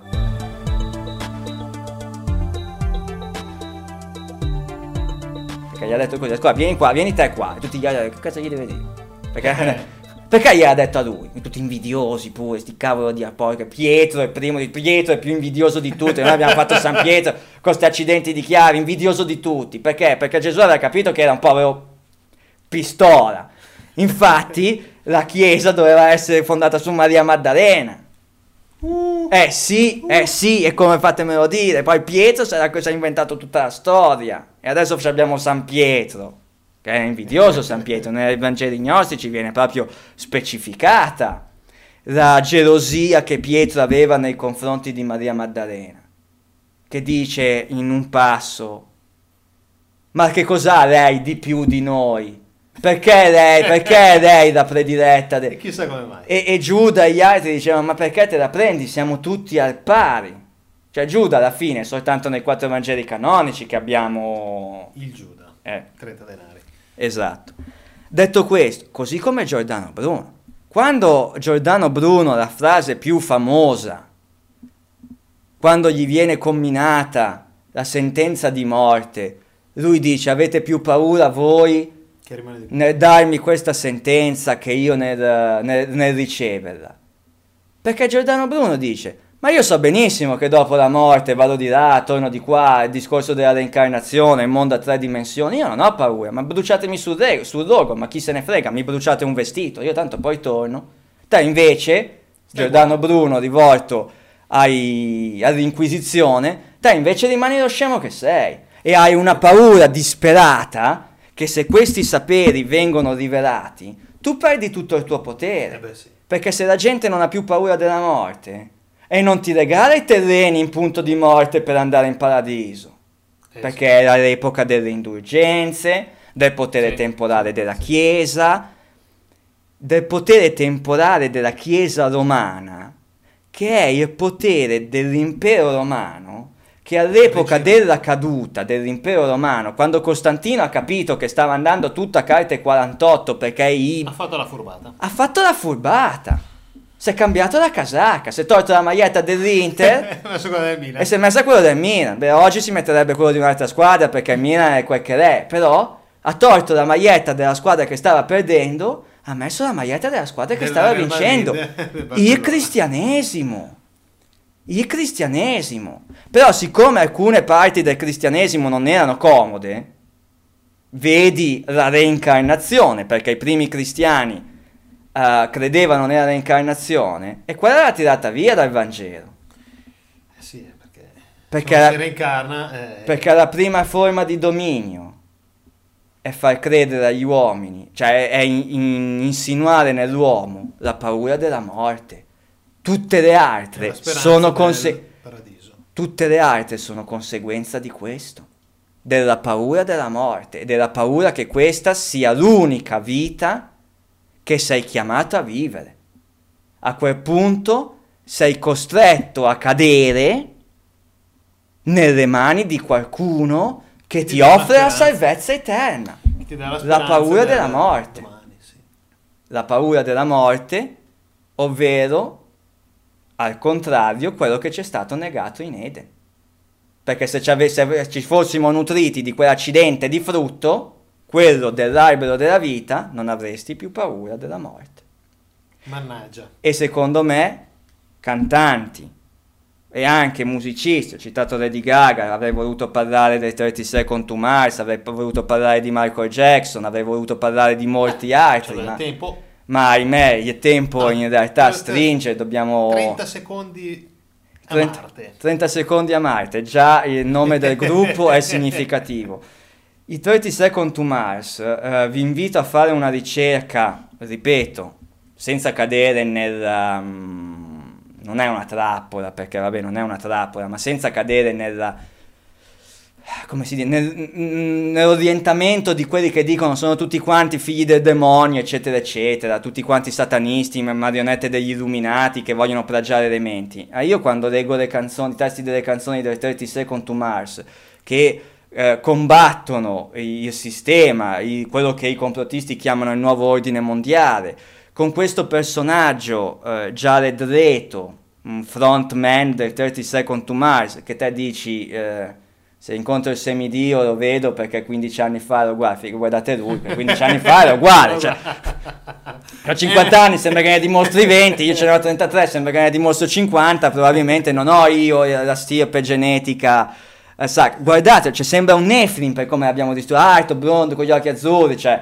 vabbè. C'ha tutte le fortune, c'ha tutti i vantaggi suoi, invita a ricercare, usa un termine greco tutto quanto suo, un largo apocraps, cercatelo voi, non c'ho voglia di andare a guardarlo, in se stesso, cioè vi invita a fare un percorso di ricerca alchemico, adesso perché è ovvio, non è che tutti quanti possono capire, c'è chi guarda la Gioconda e vede il ritratto di una donna, c'è chi lo guarda e vede Maria Maddalena che ha appena partorito, c'è chi lo guarda... I diversi piani di lettura della Gioconda. Adesso quando finisco il discorso di Jared Leto dico questo, poi basta, tappatemi la bocca, se no non finiamo più la puntata. Che ci abbiamo anche i libri. Esatto, appunto.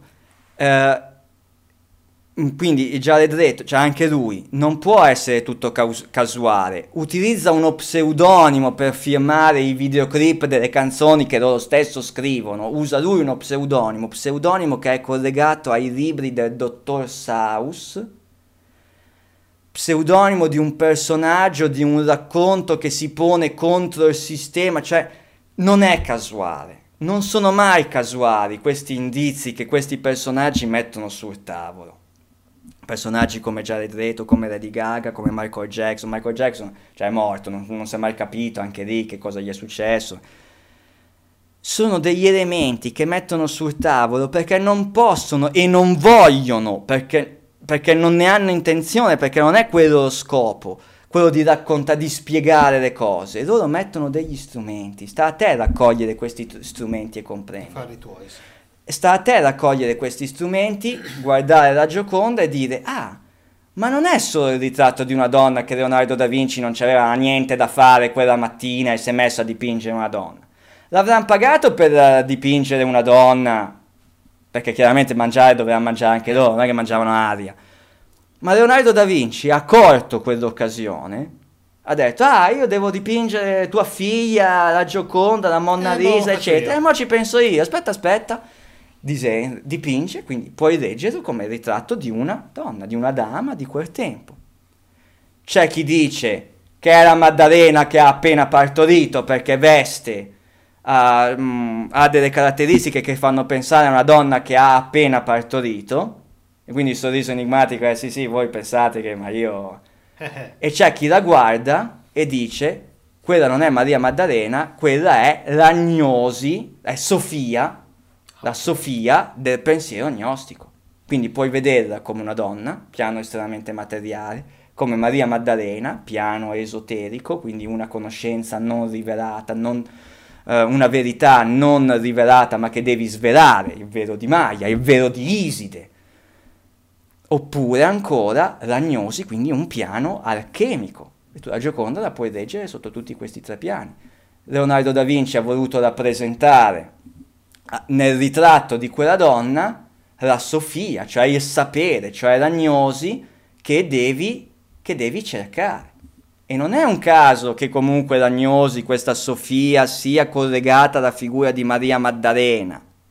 Maria Maddalena, che non è un caso che sia collegata sotto certi ambienti, sotto certi aspetti, alla figura femminile, alla sorella della dea madre di Inanna, o meglio di Iside prima di Inanna, di Ishtar prima di Inanna, quella stessa Ishtar richiamata nei video di Lady Gaga, che non è altro che Venere, che non è altro che The Goddess of Love, come Lady Gaga si identifica, si descrive nei suoi tweet e nelle sue canzoni che citano Saturno. Cioè ragazzi, sono tutti i tasselli del puzzle e basta metterli insieme. In una canzone cita Saturno. Sì, gli piaceva. Cita Saturno insieme a Venere, e Venere è Afrodite, e Afrodite è Ishtar, e Ishtar è... Botticelli cosa ha fatto? Bravissimo, stavo arrivando lì. E Botticelli cosa ha fatto? La nascita di Venere, attraverso la simbologia delle conchiglie, che anche quello è un simbolo particolare. Ragazzi, non possono raccontarvi la verità. Se no, a uno lo bruciano sul rogo, all'altro lo tirano sotto con la macchina, Pasolini, dicendo che era tutta una storia così, a Kubrick non si capisce che fine ha fatto, e poi non vogliono dirvi la verità, perché la verità la dovete capire da soli. Il percorso è vostro, il percorso è intimo, il percorso è del singolo. Uno può offrirvi gli strumenti. Voi prendete gli strumenti e leggete un libro, e capite che cosa c'è scritto in quel libro. E visto che parliamo di libri, apriamo la pagina del libro. Perfetto, abbiamo qua, a proposito, due libri di due personaggioni, direi. Di due personaggioni perché, fondamentalmente, nell'intervista che adesso sentirete con Mariano, lui parla di alcune cose, parla di uno di queste due persone, in un caso, di un film dove... questa è un'altra persona, vabbè. Prima di tutto parla di John Mack. John Mack, io ho qua il libro, versione inglese, Abduction. Mm-hmm. John Mack è, per chi sa di ufologia, conosce, è una delle persone più importanti dal punto di vista di ricerca relativamente all'argomento abduction, rapimenti alieni. Fondamentalmente è uno psichiatra americano, adesso è morto ovviamente, tra l'altro sfortunatamente con lo stesso ragionamento che si diceva prima, investito da un'auto. Guarda caso. Si dice, lì non si è mai capito, nel senso che lui è americano, era in Inghilterra, si dice che guardava da una parte e la macchina è arrivata dall'altra. Anch'io nell'anno che ho fatto in Scozia ogni tanto mi capitava di guardare da una parte al posto dell'altra perché sono abituato in Italia. Sì, però fortunatamente sei ancora qua a raccontare al podcast. Corna e controcorna. Allora, magari domani esco di casa, mi cade una tegola in testa. Vabbè. John Mack, psichiatra americano, docente di psichiatria presso la Cambridge Medical School e la Harvard Medical School, eccetera, eccetera. Autore premiato con il premio Pulitzer nel 1993. Fonda il programma per la ricerca sulle esperienze straordinarie, in inglese è PEER, Program for Extraordinary Experience Research, un progetto senza fini di lucro attraverso il quale vengono analizzate una quarantina di persone che si dice appunto vittime di rapimenti da parte di UFO, di alieni, di extraterrestri, e crea questo libro che è appunto il primo del 94. In italiano è Rapiti, incontri con gli alieni, eccetera eccetera. È la persona, secondo me, è una delle persone, perché poi c'è Bud Hopkins, in Italia abbiamo Giulia D'Ambrosio, una nostra amica, no, fondamentalmente in Italia sull'abduction è la persona più importante che abbiamo. E a livello appunto generale, sì, c'è Carla Turner, ci sono altri, ce ne sono diversi che si occupano di abduction. Però John Mack fondamentalmente è una delle persone più importanti, è stata una delle persone di riferimento, ecco. È un tema che a me affascina in modo particolare, il discorso delle abduction, perché anche il discorso dell'abduction va visto anche quello, secondo me, sotto diversi piani. E non è un caso che siano psicologi, psichiatri ad affrontare questo tipo di temi, perché bisogna andare a indagare negli angoli reconditi del cervello. Cioè, a me... Ti dirò. C'è tanto... Allora, io mi sto specializzando più in archeologia misteriosa ultimamente, però da 10-15 anni mastico di ufologia e quindi anche rapimenti alieni. Allora, senza ombra di dubbio esiste questa problematica, fenomeno problematica. Io lo intendo come problematica perché una persona che pensa di essere rapita dagli alieni ha un problema e se lo sente molto grave su di sé. Alcuni lo cercano, diciamo, di lavorarci sopra da un punto di vista medico, affidandosi a psichiatri, psicologi, eccetera. Altre persone magari cercano di vedere un po' di più il come mai io sono stato rapito. Se hanno rapito me, magari sono meglio degli altri. Magari sono speciale, eccetera, eccetera. Cioè, per cui, oppure, è una linea che non condivido personalmente, no, mi permetto di dirlo. Però è una cosa comprensibile, cioè è comprensibile. Perché se uno ha un problema, allora, quando io ho un dolore, non riesco a dire a te qual è il mio dolore e quanto pesante è il mio dolore. Uno se lo deve provare su se stesso, e allora può dire ok. Quindi anche queste persone che hanno questa problematica, uno che non ce l'ha non riesce a condividere e comprendere in pieno quant'è pesante questa problematica. Ci sono appunto delle persone come appunto Giulia D'Ambrosio che porta avanti questa ricerca da anni, da decenni, ecco. John Mack, anche lui finché era vivo, come anche Bud Hopkins. Beh, comunque Mack è uno dei principali, dei più importanti. Siccome ne abbiamo parlato con Mariano dopo, lui ha tirato fuori una sua idea che io in alcuni punti condivido, in altri no, nel senso che noi adesso vediamo l'alieno, ok, una volta magari si vedeva il folletto, l'elfo. Dipende dal contesto, ragione in altri modi. Dipende dal contesto socio-culturale in cui viene inserito, ma d'altronde è anche quello che in parte ho cercato di affrontare quando ho affrontato il tema Fatima. Sì. La Madonna di Fatima è la Madonna perché l'hanno vista tre pastorelli credenti nel cattolicissimo Portogallo del 1900, quel che era all'inizio del 1900. Se il Portogallo fosse la stessa roba, Lourdes e Medjugorje fondamentalmente, cioè o come anche molte zone in Italia dove certo, c'è il culto della Madonna, ma perché noi abbiamo siamo cristiani, perché se l'avessero vista i musulmani avrebbero detto al massimo è la figlia di Maometto, avrebbero già avuto qualche tipo di problema perché la donna sappiamo nel mondo islamico com'è, ma se l'avessero vista i Celti 3000 anni fa avrebbero detto è una fata.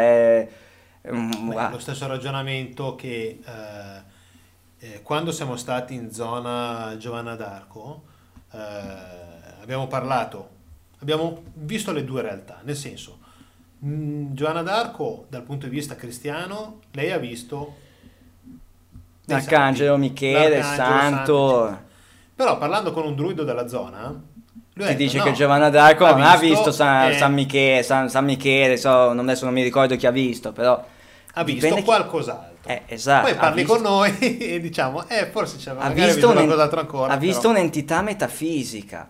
Poi chiaramente tu a questa entità metafisica gli devi dare una definizione, lo devi delimitare nel tempo e nello spazio. Sì. E quindi usi i canoni a cui sei abituato a credere. Sì, fondamentalmente credere. A conoscere più che a credere.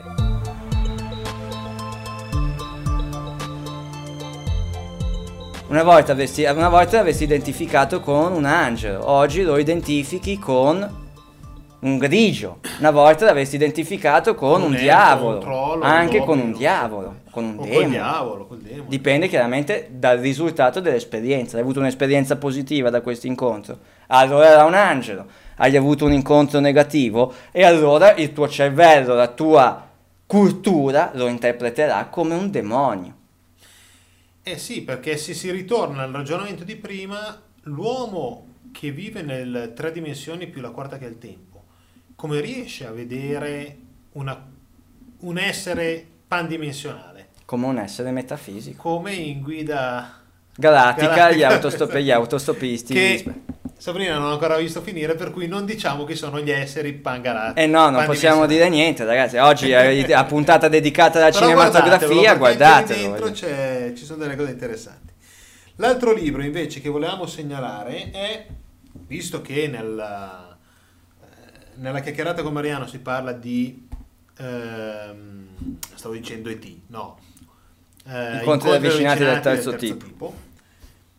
Joseph Allen Hynek, astronomo americano, nato nel 1910, morto nel 1986, già condirettore dello Smithsonian Astrophysical Observatory di Cambridge, Massachusetts, poi direttore del centro Lindenheimer per la ricerca astronomica, eccetera, eccetera, consulente del Blue Book, ha lavorato molto relativamente a UFO, eccetera. Ecco, dal punto di vista ufologico Hynek è molto conosciuto, è la persona che poi ha portato avanti il ragionamento degli incontri ravvicinati.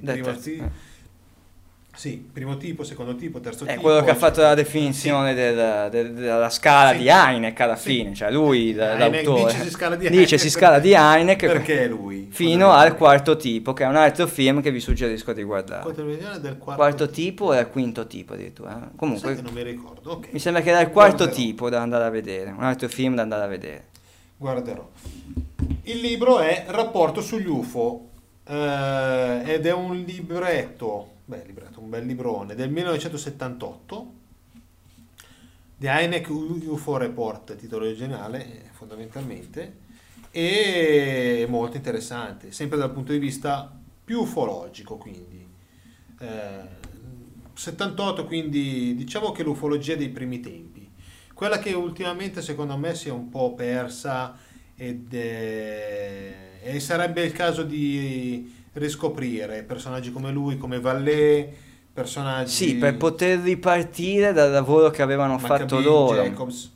Esatto, mi permetto di dire, per poter ripartire dal lavoro che avevano fatto loro. Un lavoro mirabile, ma che poi sostanzialmente siamo fermi lì. Dal punto di vista ufologico. Sì. Cioè io credo, almeno da quello... Io non faccio più ufologia.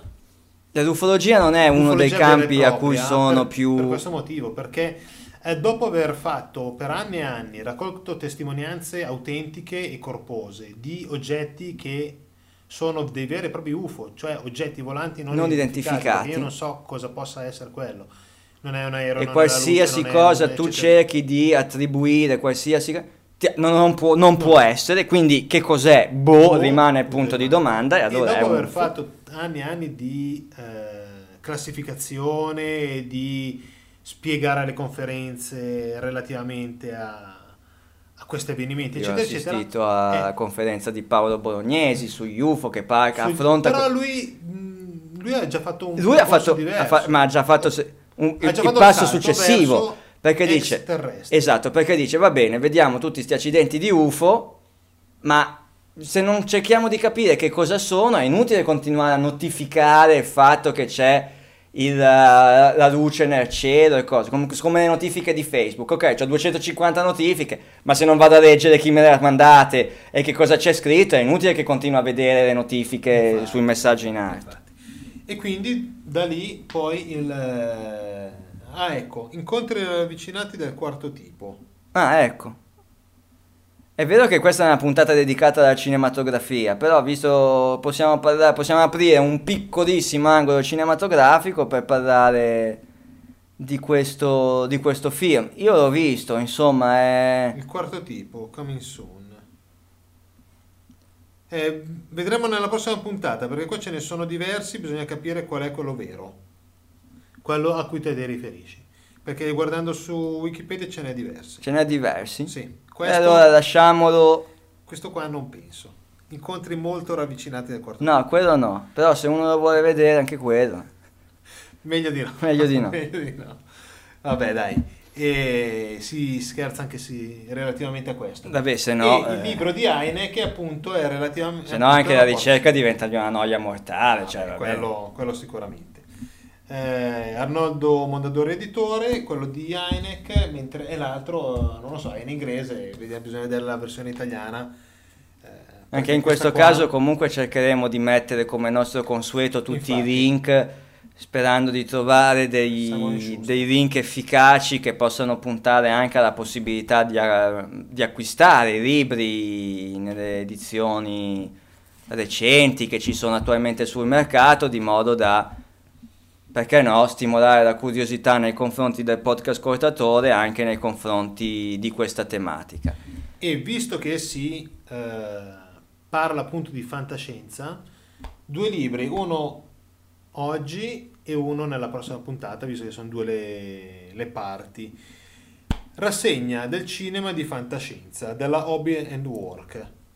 È un bel libro dove all'interno ci sono molte schede relativamente a tutti i film di fantascienza fino ad oggi. Ce ne sono alcuni che io sinceramente non l'ho mai neanche visti, alcuni sono fondamentali, John Carpenter, Asimov.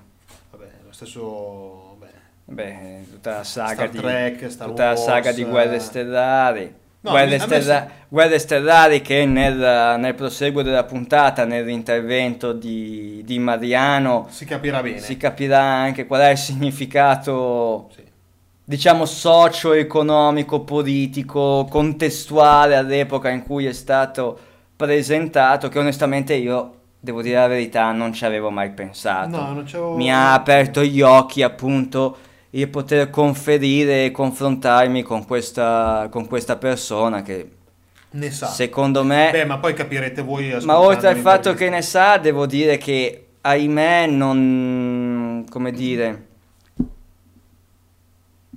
non ha lo spazio che merita. Cioè, ha un valore questa persona che dovrebbe essere appunto maggiormente valorizzato. Guarda, sì. Io stavo riguardando un attimino, il libro è del 95, e i film appunto arrivano fino al 93, e effettivamente ridando un'occhiata ad alcuni film qua, saltano fuori dei film tipo The Abyss, visto, che dal punto di vista ufologico è di un'importanza eccezionale, fondamentale, che poi sia vera o no, vabbè, lascia perdere, giù là ci siano, no? Però... Ok. Beh, però, cioè, Abyss, che ho visto, è davvero un'altra pietra miliare, che non è tanto pubblicizzato, se vogliamo guardare. No, è passato via. Cioè, non è molto. Non credo che sia noto come altri importanti e famosissimi film dello stesso filone. Infatti.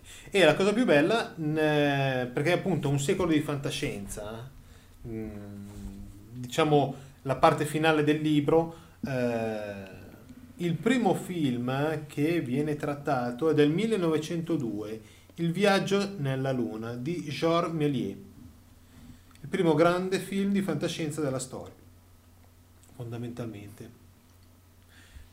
Poi, esatto, del 1909 Il viaggio al centro della Terra, e che tra l'altro 1902, 1907, 1909, 1926, sono Metropolis, sono quegli anni in cui certe correnti di pensiero, certe dottrine cominciavano a emergere, venire alla luce, essere raccontati e divulgati in certi ambienti, in certi salotti.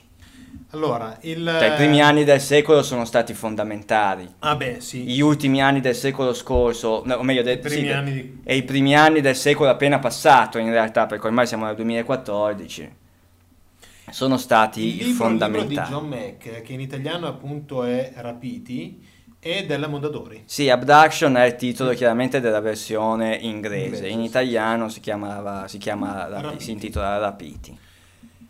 Niente, che altro dire? E di cose da dire ce ne sarebbe ancora un'infinità. Diciamo purtroppo il tempo è tiranno, o meglio, il tempo è tiranno. Qua le puntate si stanno allungando sempre di più, Eugenio. No, ma questa qua sarà uno... Non superiamo il Guinness dei primati della scorsa puntata. L'ultima puntata abbiamo veramente strabordato, però d'altronde questo è un podcast, per cui quando siete stanchi, mettete in pausa. Mi sembrava più corretto mettere tutta la conferenza di Sabrina Mugnos, sì, sono d'accordo. No, infatti sono d'accordo. Poi d'altronde è vero, le puntate... Però l'MP3 è buona anche per quello, perché uno sente mezz'ora, esatto, poi rinomina il file... se lo scarica, puoi fare download, puoi ascoltartelo quando meglio credi, e questa è la comodità del podcast, non è una trasmissione radiofonica che, ahimè, ti ascolti quando sei in coda, che già sei nervoso. Questo te lo puoi scaricare, infatti ricordiamo la possibilità di scaricarlo tramite download, le puntate anche da iTunes, giusto? Sì, c'è possibilità, soprattutto da iTunes, nel senso che se qualcuno...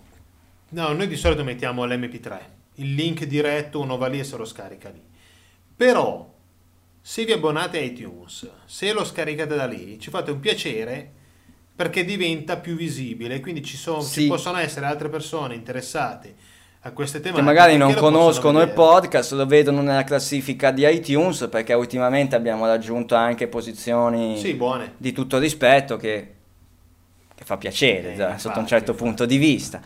Per cui, ma questo permette, oltre al fatto di essere in classifica, che fondamentalmente fa piacere, ma non è che è la cosa principale di tutto questo progetto, però il fatto che sia in classifica, il fatto che sia visibile, permette a chi magari è avvezzo a queste tematiche, come la persona che ho citato all'inizio della puntata, quel mio amico, che magari è avvezzo a queste tematiche, di entrare in contatto con nuovi strumenti, come possono essere il nostro podcast, piuttosto che... Per cui se ci date una mano a rendere visibile profili, siti, eccetera, eccetera, vi ringraziamo fin d'ora. Le puntate stanno diventando sempre più lunghe, d'altronde... Le cose da dire sono sempre di più, e cerchiamo di entrare anche in questa seconda stagione, chiamiamola così, più nel dettaglio, più nel merito delle cose. Quella di oggi è stata una puntata un po' diversa dalle altre, ma che non c'entra con le civiltà antidiluviane, perché tutto questo discorso, ripeto, è collegato a quell'antico sapere proprio dell'età dell'oro, quell'antico sapere contenuto nei testi della Biblioteca d'Alessandria e tramandato poi nel corso dei secoli successivi, dei millenni successivi, da scuole, da correnti di pensiero come la scuola pitagorica, il platonismo, la scuola platonica, il platonismo prima e il neoplatonismo dopo, fino a sfociare all'ermetismo, all'alchimia, alle opere d'arte rinascimentali, e in questo lungo percorso io arrivo fino agli artisti di oggi, che sono anche artisti, registi, sceneggiatori, autori di libri di fantascienza, musicisti, pittori, eccetera, eccetera, eccetera. Chiudo il mio intervento, poi tappatemi la bocca veramente, o fatemi bere ancora un po' di birra, così i miei deliri andranno oltre i voli altissimi che solitamente facciamo, con questa citazione presa dal libro La musica dell'alchimista di Michael Mayer, medico alchimista tedesco, guarda che...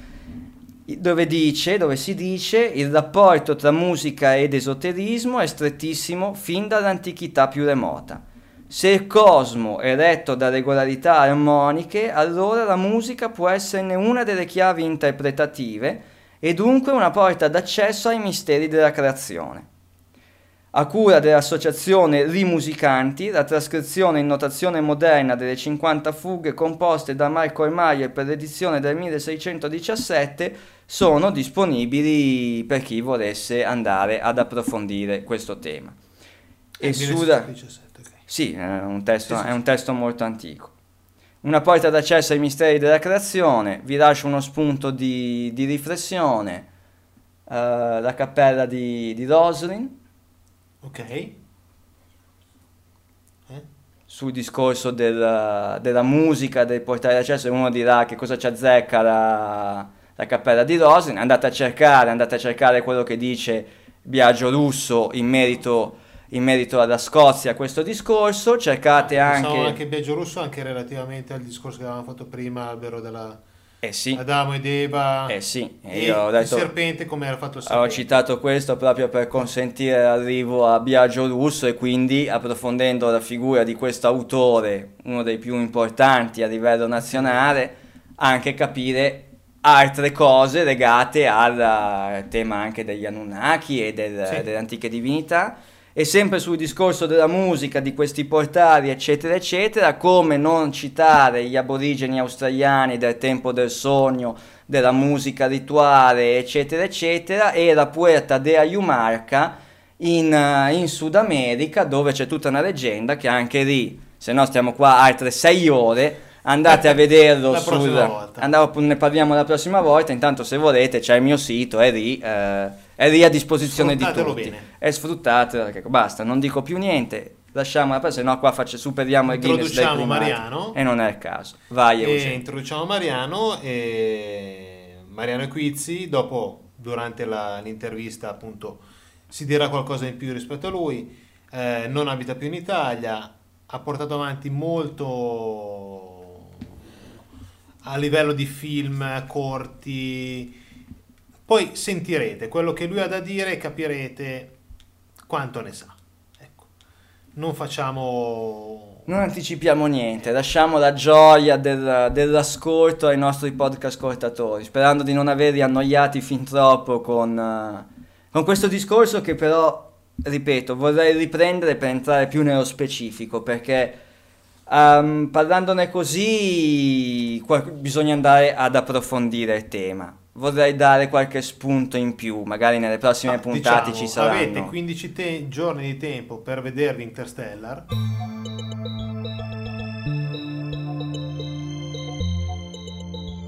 Questo sicuro. La prossima puntata spiegheremo tutto. Perfetto. Avete 15 giorni di tempo. Non spoiler, adesso non ne facciamo. Adesso no. Prossima puntata vi raccontiamo tutto per filo e per segno. Dopodiché, come volevo fare nel mio blog, chiudiamo tutto perché abbiamo detto tutto, basta, sono cavoli vostri, dovete poi andare da soli. Tanto ormai è Natale, poi se ne riparliamo nel 2015. Per chi vuole, che è in zona Milano, il domenica 7 c'è la pranzo Sentinel. Guardate il gruppo di Facebook Sentinel, lì li trovate tutti. Siete in Italia, eccetera. E giovedì 18, sempre zona Milano, il giovedì del mistero. Guardate il gruppo Facebook Amici Giovedì da Amici, Giovedì del Mistero. Se ci sono, che io non ci avevo pensato, però, se ci sono dei nostri podcast ascoltatori che creano degli eventi simili di meetup tra persone interessate, come Giovedì del Mistero, un meetup. Sì. Ci si siede attorno a un tavolo, si beve una o più birre o il cocktail Atlantica in onore oppure e si sta lì e si parla di un po' di tutto. Sul gruppo di Facebook Amici del Giovedì del Mistero, relativamente all'ultimo Giovedì del Mistero che è stato fatto qualche settimana fa, settimana scorsa, 2 settimane fa, sì, c'è il report di Sabrina. Leggetelo così almeno, e poi ci sono anche i report, quelli precedenti. Sì, che i report che solitamente condivido anche su Giovedì del Mistero.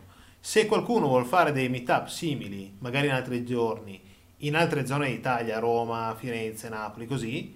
Possiamo creare una sorta di network, sostanzialmente. Benvenga, perché... ce lo fate sapere. E possiamo creare una sorta di network, cioè quindi condividere, come faccio io sul mio profilo Facebook Paolo Atlanticus e sulla pagina del progetto Atlanticus, appunto sempre Facebook progetto Atlanticus, dove condivido sempre, quasi sempre, quando mi ricordo, ahimè, perdonami quando magari mi sfugge, quando condivido sempre le note, i report e i resoconti del Giovedì del Mistero, così posso fare anche con eventuali incontri fatti noi qua durante il podcast. Esatto, esattamente. Oppure, appunto, per creare questa sorta di network. Se l'avevo chiesto o no. Oppure, se voi avete dei punti di riferimento dal punto di vista archeologia misteriosa qua in Italia, di persone come appunto Biagiorusso, Baccarini, Biglino, tutti con la B, Ballini, vabbè, tutti con la B, Picasso, vabbè. Ah, sì, è vero, il Prayer B, lo vedi perché si chiama Prayer B alla fine? Perfetto, allora ci siamo. No, se avete dei punti di riferimento di persone che ne sanno, o che hanno delle teorie, o che eccetera eccetera eccetera, fatecelo sapere che noi intervistiamo, guardiamo, cerchiamo conferenze su YouTube chiedendo eccetera. Stiamo superando il Guinness dai primati, eh? No, siamo ancora nei tempi canonici. Un saluto del quarto tipo, stavo dicendo, come quello del film, perché c'è Heineck. Un saluto lemuriano da Eugenio e un saluto atlantideo da Paolo.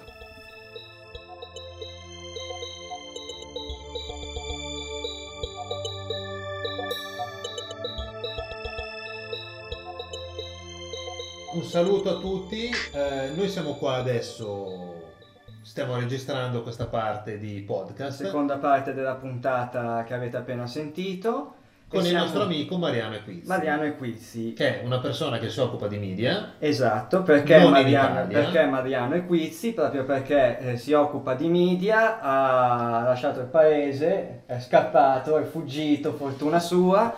No, si occupa per trovare gloria all'estero. Esatto, visto che in Italia difficilmente la si può trovare. Abbiamo chiesto il suo aiuto, il suo intervento, perché riteniamo che meglio di altri possa completare il discorso iniziato in questa puntata, dove appunto abbiamo parlato di musica, di cinema, e quindi essendo Mariano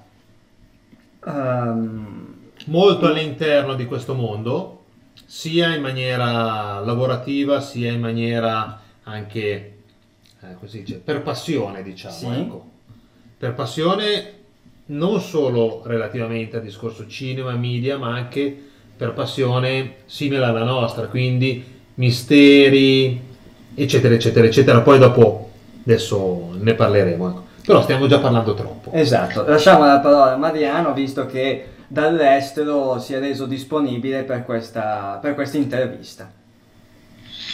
Un saluto agli ascoltatori, un saluto a Eugenio e Paolo. E se c'è qualcosa che lavorando all'estero e non solo con i famigerati americani, ma anche con gente dell'est Europa, mi sono reso subito conto è la completa assenza della cappa clericale, non religiosa, clericale, che è una cosa completamente diversa. Che è diversa. Invece si vive in Italia, non sono un apostata, non sono mai stato un apostata. Ho avuto problemi di censura molti anni fa, per alcune scene che tra l'altro non avevo neanche scritto io nel film in questione, di cui preferisco comunque non parlare, però avremo problemi di censura enorme perché c'è una cappa clericale che è estremamente forte nel nostro paese. Il nostro paese non è tanto diverso dall'Iran, vige una sorta di sharia molto gentile, molto civile, ma particolarmente efficace, che blocca tutto, una versione soft di censura sostanzialmente. Poi sì, è una molto educata forma di censura che comunque riesce perfettamente nel suo intento. Ripeto, tra l'altro non sono mai stato né apostata né tantomeno bestemmiatore, però tutta una serie di contenuti, specialmente quelli legati all'immaginario, quindi non è tanto una censura che agisce perché si sente insultata, perché sente insultato qualcosa, no, è una censura che agisce perché non vuole che l'immaginario in una qualche maniera venga ad essere condizionato, influenzato, distratto da cose che con l'immaginario non hanno nulla a che fare. Devo dire che in questo senso le Wix sono un caso più lungo che raro. Non si arriva a capire com'è che ci siano riusciti, perché le Wix sono obiettivamente un contenuto altamente illuminati laic. Si parla al solito di tutta quella pacottiglia per cui si indottrinano i bambini a pensare, i bambini e le bambine a pensare che con la magia si riesca ad ottenere un certo risultato, direbbe Crowley, una modificazione della realtà secondo la tua volontà. Io quando mi è capitato di vedere un episodio delle Wix è crowleyiano allo stato puro, proprio il linguaggio crowleyiano: con la magia cambio il mondo, con la magia realizzo il mio, fra virgolette, volere. Continua a essere un mistero per me come che le Wix. È interessante questo ragionamento. Sì, sono un prodotto italiano. Sì, completamente italiano. Sì, beh, io non l'ho mai, le conosco ma non ho mai visto assolutamente nulla.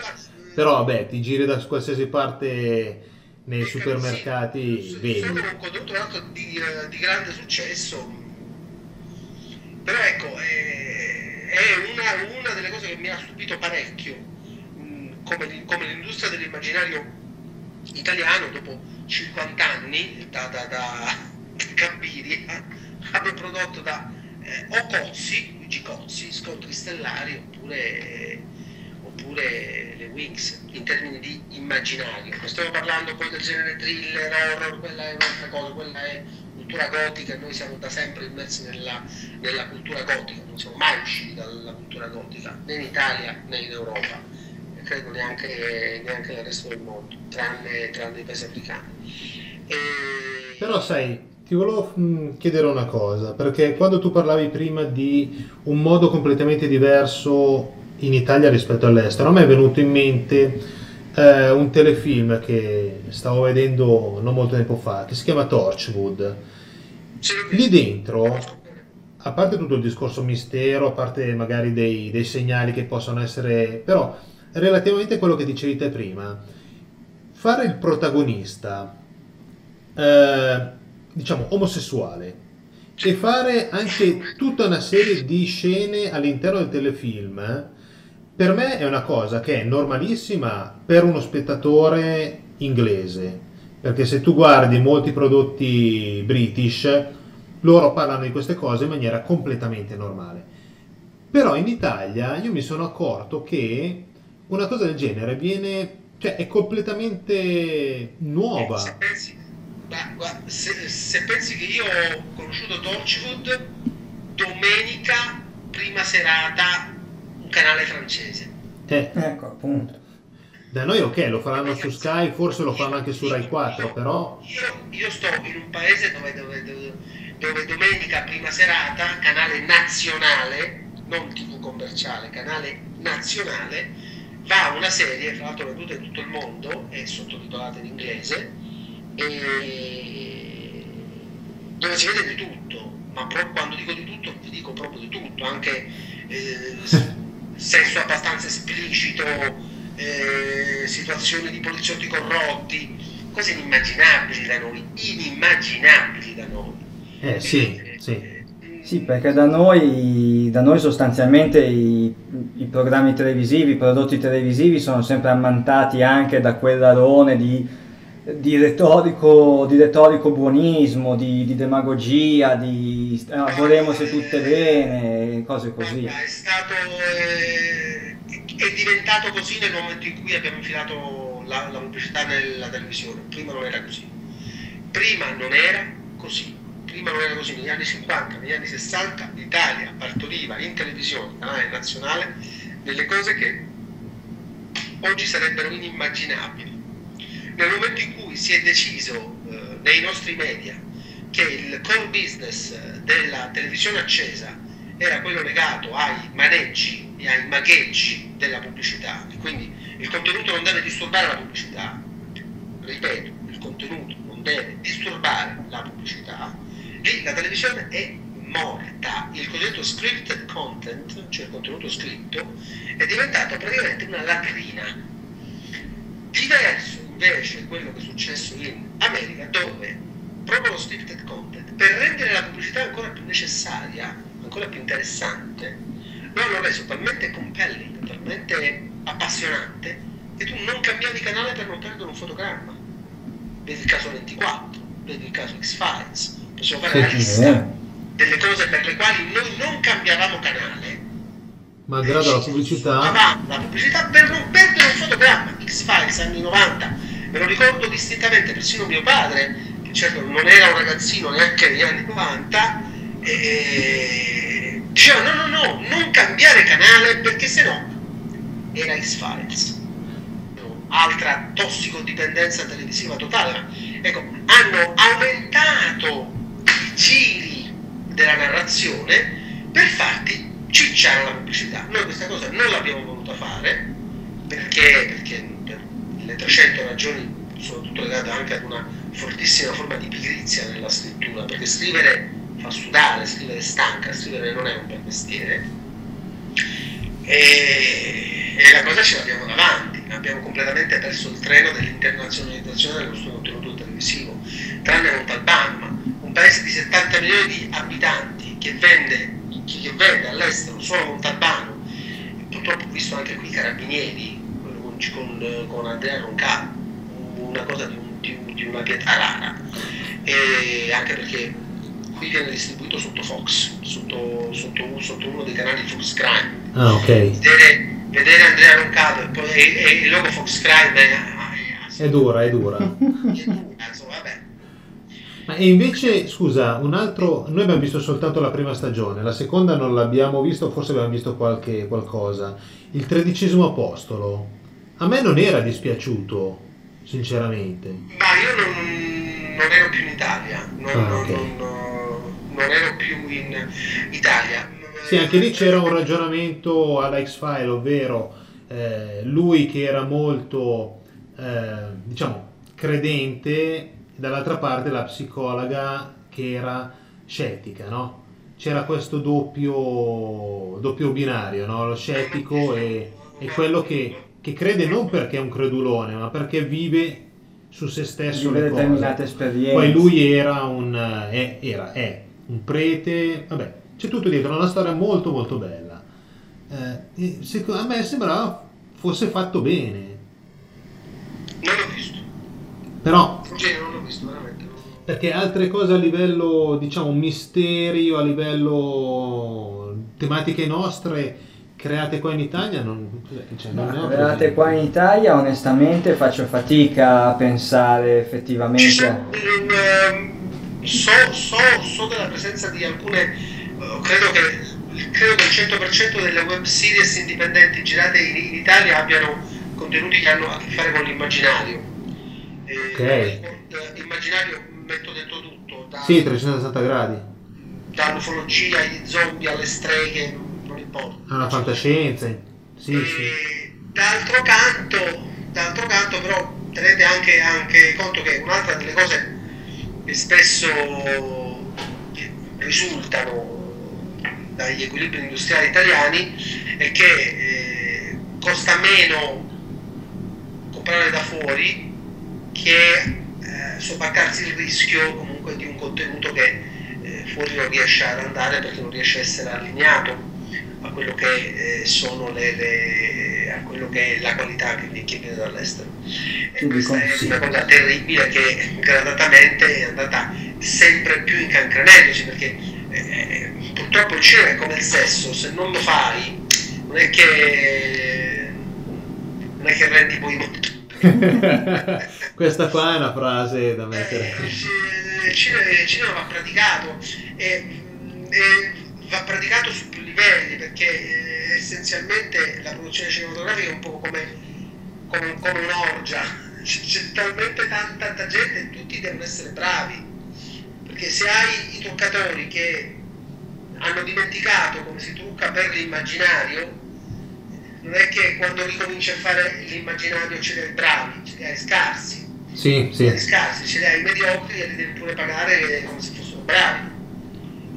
Qui dove sto io è assolutamente normale trovare una truccatrice che ti fa sia la star del film e ti fa anche gli zombie senza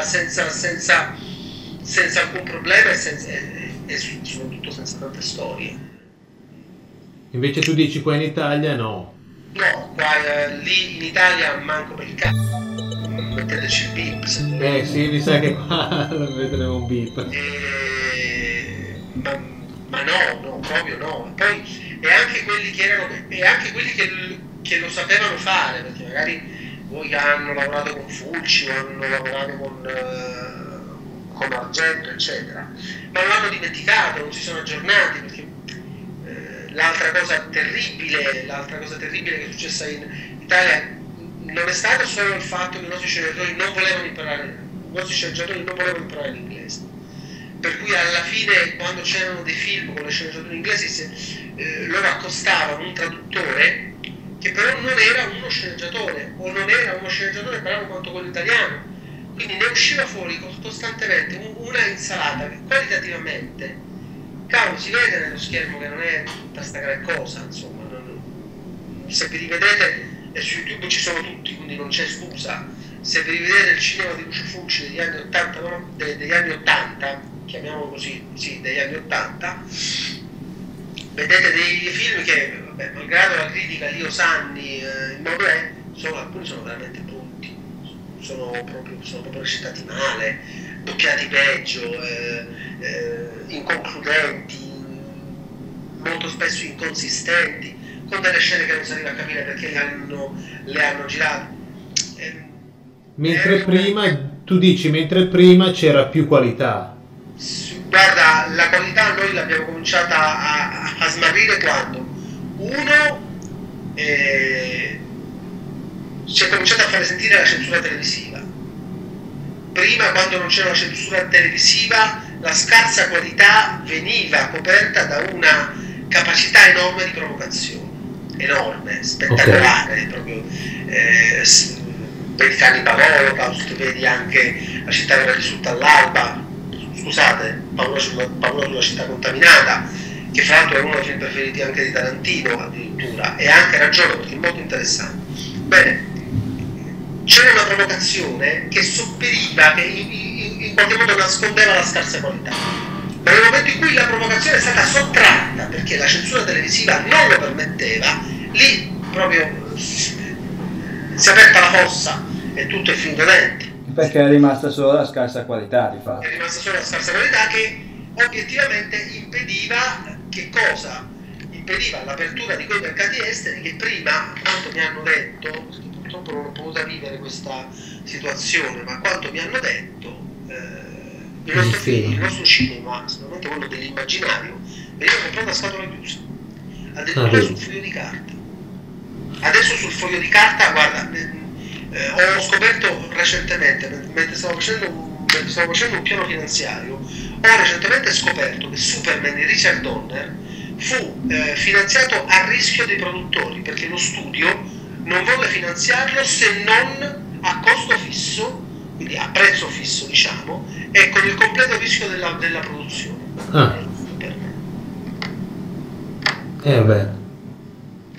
Altri tempi, altre logiche. E poi magari molte persone dall'Italia come te si sono spostate all'estero perché hanno visto che comunque si lavora in maniera creativamente migliore. All'estero distendono i tappeti rossi, anche perché poi purtroppo l'immaginario italiano paga moltissimo, cioè paga molto il dazio del fatto che lo abbiamo assassinato.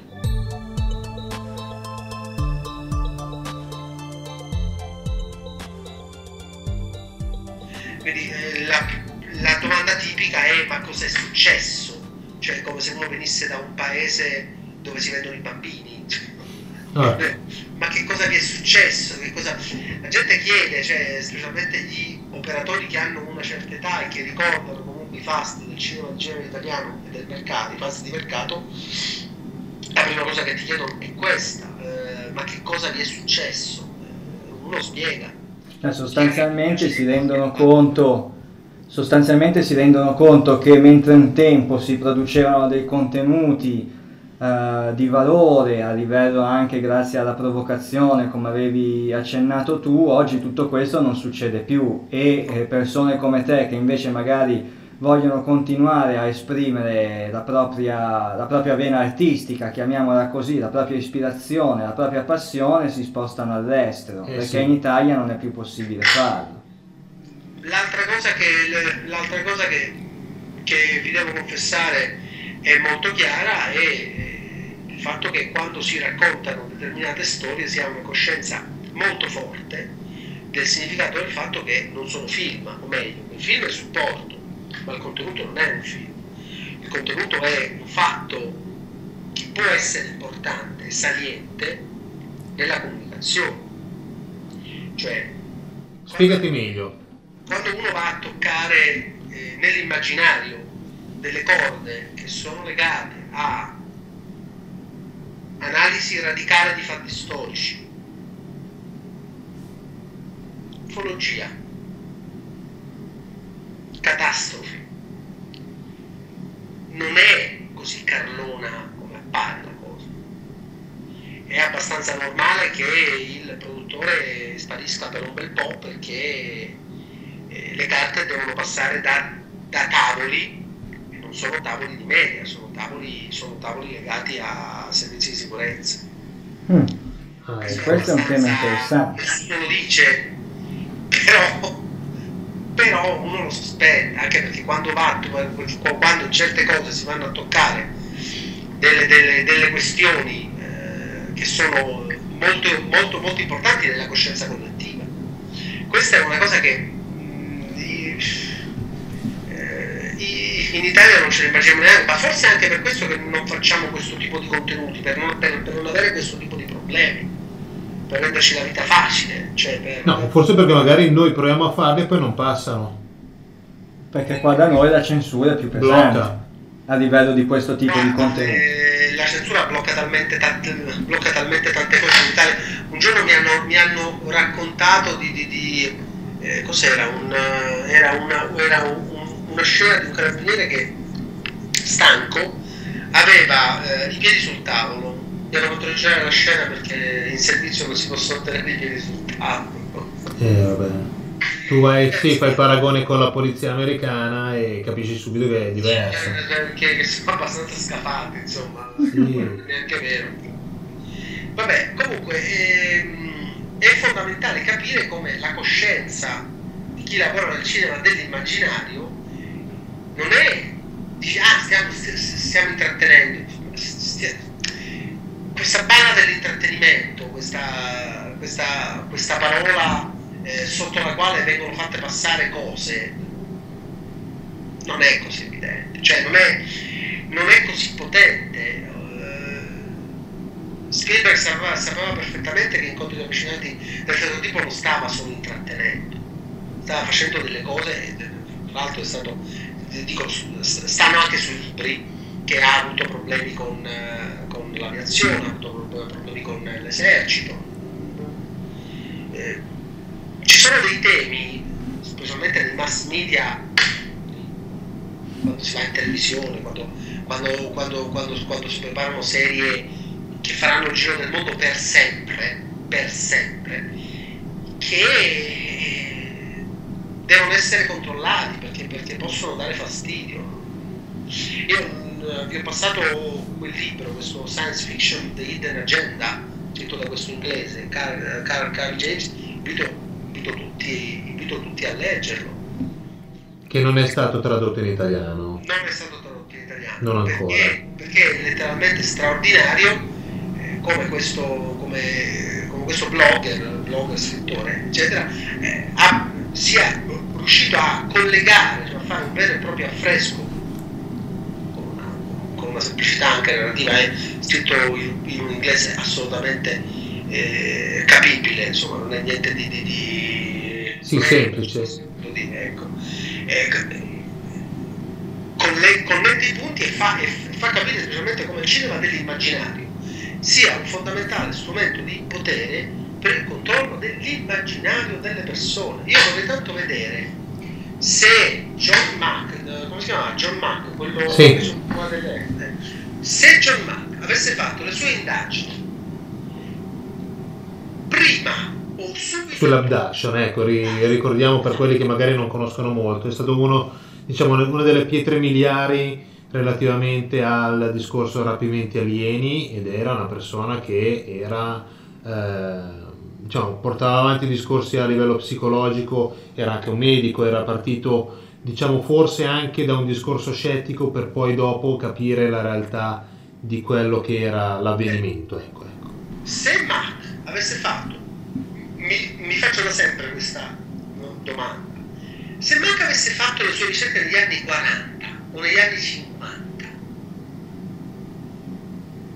avrebbe trovato gli stessi risultati o no? Perché Mack già sondava, ipnotizzava persone che in tutta sincerità avevano già visto incontri ravvicinati del terzo tipo, avevano già visto una quantità di prodotti dell'immaginario per intrattenerli, chiamiamoli così, diciamoci questa balla, che obiettivamente non possono non avere influenzato i loro subconscienti, non possono. Il cinema non è solo il cinema, il cinema è uno strumento per condizionare le masse, non è altro, ed è sempre stato così. Fatto sta che ancora che nel 29 qual era la letteratura di riferimento delle persone che a malapena potevano mangiare quando c'è stata la Grande Depressione? La letteratura pulp, da cui poi sarebbero promanati i fumetti, e contemporaneamente c'era il cinema. E tutte queste cose, tutti questi prodotti dell'immaginario per l'entrata, era l'unica industria che funzionava durante il periodo della Grande Depressione. Io devo dire che lavorando nei media e essendomi allontanato da una realtà italiana dove i media vincenti essenzialmente sono una sequela di comici che passano dalla televisione al cinema e avanti un altro, aspettando che o diventa alcolizzato o drogato, è il caso del povero Francesco Nuti. Sì, poverino, cavolo. Lo hanno distrutto. Francesco Nuti negli anni 80 era Dio. Sì, era un mito. Sì. Dico, lui stesso magari non si voleva molto bene, poveraccio, però lo hanno incenerito. Quindi, dato questo quadro di media, che nasce tra l'altro in Italia con Totò, solo che Totò passò dal teatro al cinema, poi quando è arrivata la televisione, il nostro cinema, tranne Fellini, Visconti, Pasolini, Antonioni, cioè la grande stagione degli autori, quando la televisione è diventata potente, Troisi, Nuti, Benigni, fateci caso, e il pattern è sempre lo stesso. Zalone, Figaro e Piccone, il pattern è sempre lo stesso. Stand-up comedian che passano dalla televisione al cinema, prima come attori, poi come registi, poi la catastrofe. Si ripete sempre, si ripete costantemente, di decennio in decennio. E all'estero, cioè lavorando per l'immaginario, lavorando nell'immaginario, le coordinate cambiano completamente, il livello di attenzione cambia completamente, c'è una fortissima coscienza che il cinema non è solo un intrattenimento, ma è qualcosa di molto di più. Qualcosa di molto più delicato, qualcosa di molto più potente. Se vi rendete conto che da Dead Man Walking hanno cominciato a partorire una enorme quantità di user generated content legati alle armi per gli zombie, è vero, io, è vero. Degli specialisti fatti da grossi store di armi nella sterminata provincia americana, dove ci sono degli special, le armi contro gli zombie. Spettacolo. Cioè, chi costruisce immaginario sa perfettamente che non si sono intrattenendo, ma sta letteralmente cambiando il modo di vedere la realtà, il modo di affrontare la realtà, il modo di immaginarla. Sì, cioè la percezione che uno zombie sia realmente esistente, o che un vampiro, o che eccetera eccetera, diventa è molto più alta rispetto a una volta. Diventa sempre più plausibile nella sì, coscienza collettiva, nell'idea delle persone, indipendentemente dal fatto che possa esistere o meno. Però il ragionamento, ma la stessa cosa è l'alieno o l'estraterrestre, diciamo che certe tematiche, certi film visti adesso risultano molto più normali rispetto a una volta. Sì, forse. Questo sicuramente. Cioè il gigante di Prometheus, se lo vedi per strada dici ecco i giganti, sì, dove l'avevo già visto, capito? Una volta forse era diverso. Cioè secondo te, ti faccio questa domanda, se quello che ha fatto Orson Welles con il discorso con la guerra dei mondi alla radio, provocando il panico, adesso sarebbe fattibile? Leggiti quel libro, perché ti spiega praticamente da dov'è che è nato quel progetto là, quello di Orson Welles. Quel progetto là nasce da un test voluto dal Tavistock Institute. Ah, no, mi cade un mito, porco Giuda, pensavo che fosse fuori dalla sua testa grandissima. Tutto dal Tavistock Institute. Cercavano una simulazione per appurare se la gente arrivava a credere ai media. E ci ha creduto alla gara. È abbastanza inquietante questo. Mettete un bip di 30 secondi. Bip. In che senso? Bip. Secondo me i nuovi alieni, il nuovo Orson Welles è stato beep. No, questa qua è una bomba ipernucleare.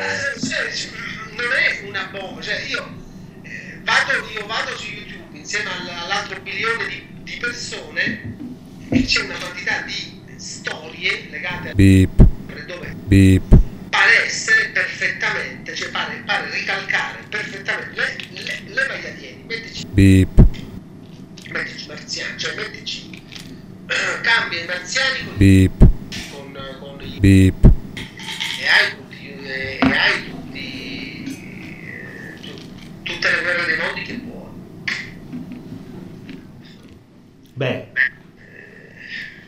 Però aspetta un attimo, allora Ragionando sul primo dei due, Guerra dei Mondi, lì ha provocato delle vittime, punto. George Wells era uno che faceva parte dei Fabiani, faceva parte di una sorta di loggia segreta che già allora professava depopolazione e altre cose di questo tipo. No, vai avanti, che questo qua è interessante. Ho visto un documentario su YouTube, neanche flaggato altro, che dimostrava che faceva vedere, cioè sospettava che le immagini degli aerei erano proiezioni olografiche.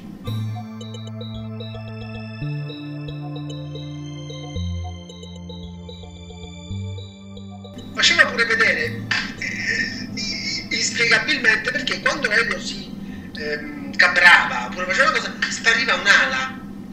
Io non ci ho fatto neanche caso allora, anche perché però effettivamente sparisce l'ala. Che fai? Cioè, giramelo. Ma gira, guarda, stai che scrivi. Beep. Esce di tutto. Ma il problema è quello. E non c'è uno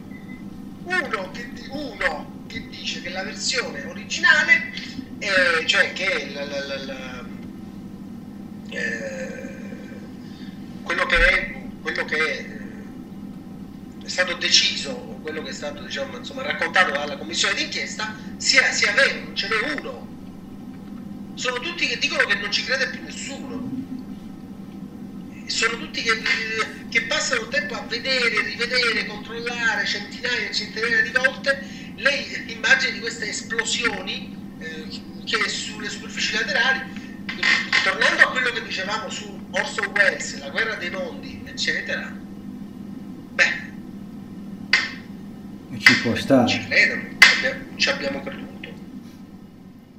Così diventa abbastanza inquietante un po' tutto, perché allora Orson Welles e la guerra dei mondi, rappresentando questo test, praticamente con quel test la gente comune ha dimostrato di poter credere a qualsiasi cosa, e da quel momento in modo particolare chi di dovere ha utilizzato questo strumento appunto per farci credere qualsiasi cosa, e continuano tutt'oggi a farlo.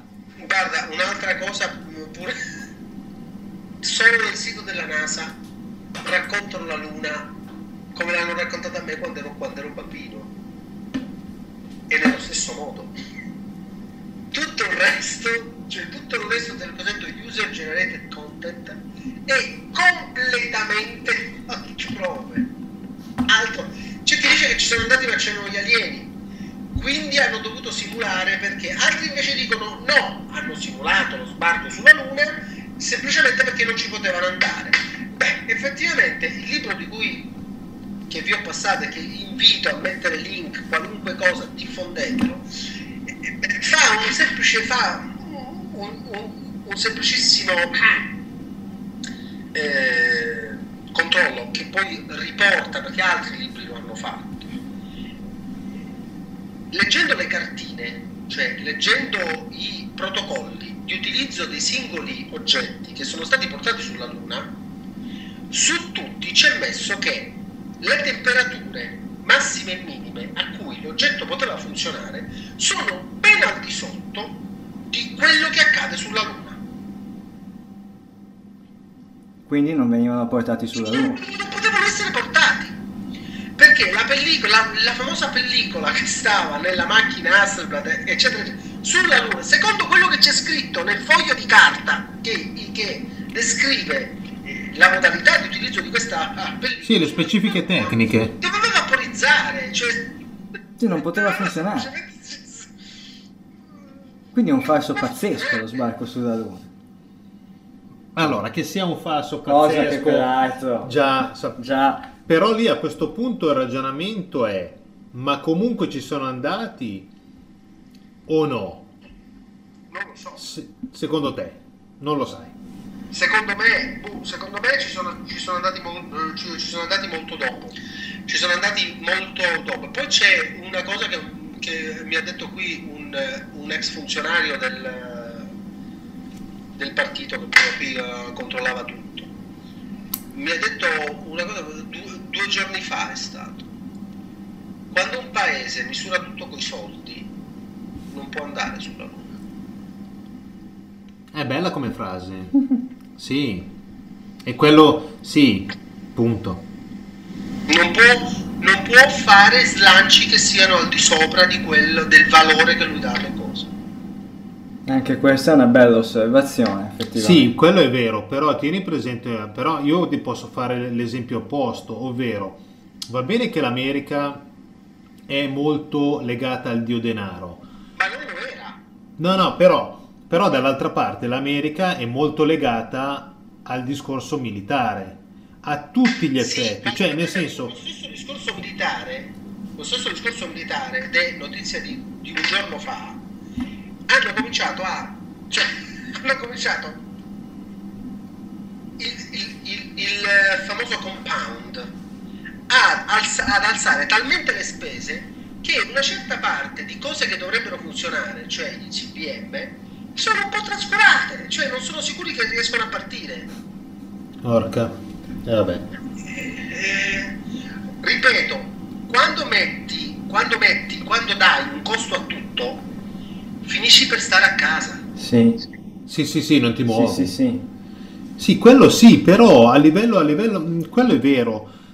Però lavorando ai tempi per un'azienda elettronica che faceva comunque affari anche con i militari, sì, lì in certi casi l'apparecchio deve funzionare, non deve costare. Non mi interessa quanto costa, deve funzionare. Sì, però è il ragionamento dei costi-benefici. Quanti accidenti hanno? Un'altra persona qui mi ha raccontato che gran parte dei motori, specialmente le turbine che vengono utilizzate negli elicotteri, vengono dalla Russia. Ah. Perché hanno una particolare tecnologia per cui nelle tempeste di sabbia continuano a funzionare. Ah, vedi, ecco. Tornando al discorso Luna, che tra l'altro chiama in causa... E allora a questo punto Marte, no? Beh, no, dico, il discorso Luna tra l'altro chiama in causa in prima persona Kubrick. Sì, Kubrick che... Shining. Kubrick, sì, Kubrick era tutto meno che un regista. Bella questa frase. Meno che un regista, cioè... Per me un regista c'è, Truffaut, Godard è stato un regista, no? Anche John Ford è stato un regista. Kubrick era un persuasore occulto. Era il più grande dei persuasori occulti. Sì, però dall'altra parte ha lanciato tante cose che noi adesso prendiamo come... Tante cose. Cioè, io quando ho visto I Was Shot, certe scene mi sono messo a applaudire, cioè ho detto standing ovation. Lui era un persuasore occulto, lui voleva raccontare alla massa del cinema che crede che sia intrattenimento la vera faccia della realtà, delle realtà del potere e dei poteri. Già in Lolita c'era evidente nelle scene finali di Lolita, è evidente la stessa situazione che c'è in Eyes Wide Shut, è evidente, è vero, trattata e maneggiata in maniera diversa, ma Lolita non è assolutamente tanto lontana dalla Lili Sobieski che c'è in Eyes Wide Shut, non è assolutamente lontana. Kubrick poi ho letto una cosa agghiacciante, che lo zio, cioè il fratello del papà, della mamma, della moglie di Kubrick, era il cineasta di Goebbels. Era il cineasta di Goebbels, si occupava dei film di propaganda di Goebbels. Ah, e vedi? Quindi stiamo parlando che, ricordate che la moglie, il fratello della moglie era, quindi una era la moglie di Kubrick, va bene, il fratello era il produttore esecutivo di Kubrick, il fratello della moglie era il produttore esecutivo di Kubrick. Ah, ecco. Non era una comparsa, non era uno che portava il caffè, era il produttore esecutivo, che nota non ha più fatto un film da quando Kubrick non c'è più, quindi non era semplicemente il produttore esecutivo. Perché un produttore esecutivo muore, il regista continua a fare il produttore esecutivo per il resto della vita. Altri, con altri registi continua a produrre. Sì, ma tranquillamente, cioè, avanti. E invece lì no, in questo caso, punto. Quindi tutto ciò conferma sostanzialmente e di fatto quello che dici, sta confermando quello che... io personalmente credo, sono convinto già da un po', e abbiamo accennato nel corso di questa puntata che, come giustamente parafrasando quello che hai detto tu, ci sono film che non sono film, cioè che i contenuti presentati nel film hanno un valore, diciamo, completamente diverso da quello che le persone che lo guardano possono pensare sia. Esattamente, ed è evidente, specialmente nel caso di Eyes Wide Shut, è evidente. Sì, no, beh, lì. E il bello è che allora lo hanno capito veramente in pochi.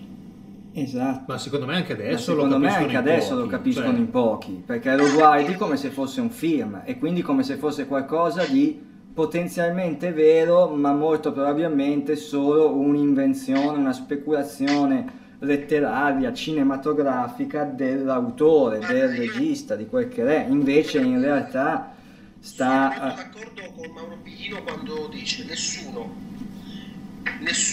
di quelli che in qualche modo tenevano nascoste tutta una serie di verità, le tenevano nascoste nei libri, nelle logge, eccetera, nessuno di questi si aspettava che su internet ci fosse una esplosione siffatta di questo tipo di contenuti.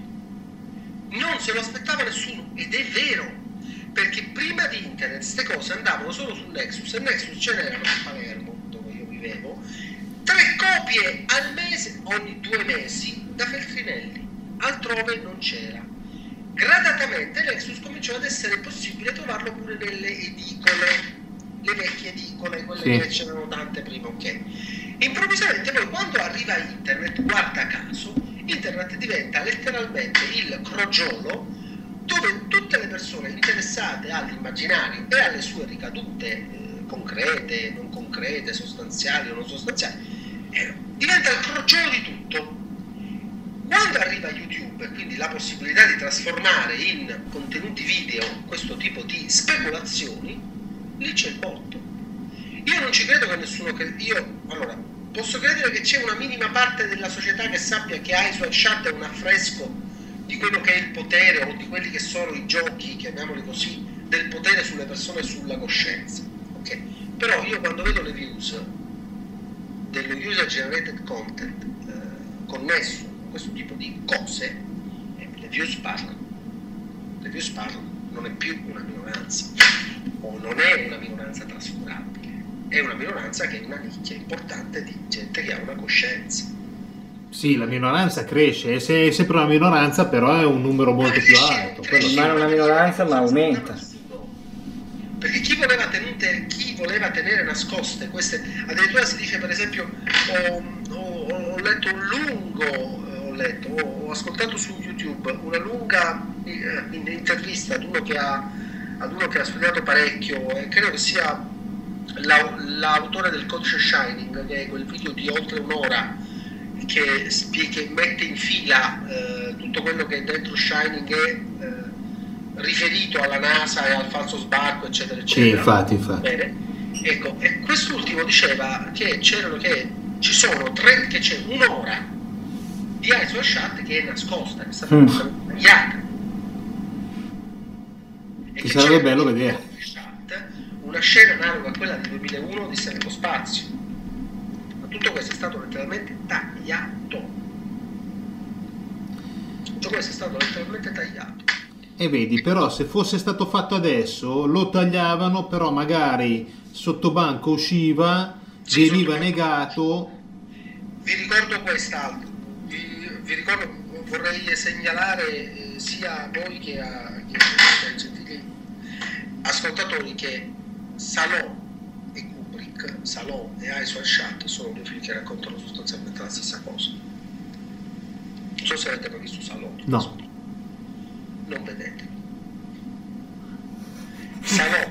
Tu dici è meglio non vederlo. È meglio non vederlo. E detto così, appena posso lo vado a vedere. Pasolini è morto per Salò, Pasolini. Ah, ecco, sì. Pasolini è morto per Salò. Guarda caso. Tutti quanti coloro che toccano determinati temi, come il potere soggioga, schiavizza, mortifica, umilia e controlla le coscienze.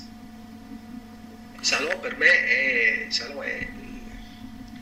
quando all'estero mi chiedono: ma qual è il tuo film, cioè qual è il film che rappresenta di più l'Italia per te? La dolce vita, dico. Vita purtroppo non rappresenta l'Italia. Salò rappresenta l'Italia. Sì. La ferocia di Salò rappresenta perfettamente l'Italia. E come Salò non c'è nulla, tranne Ice Shad.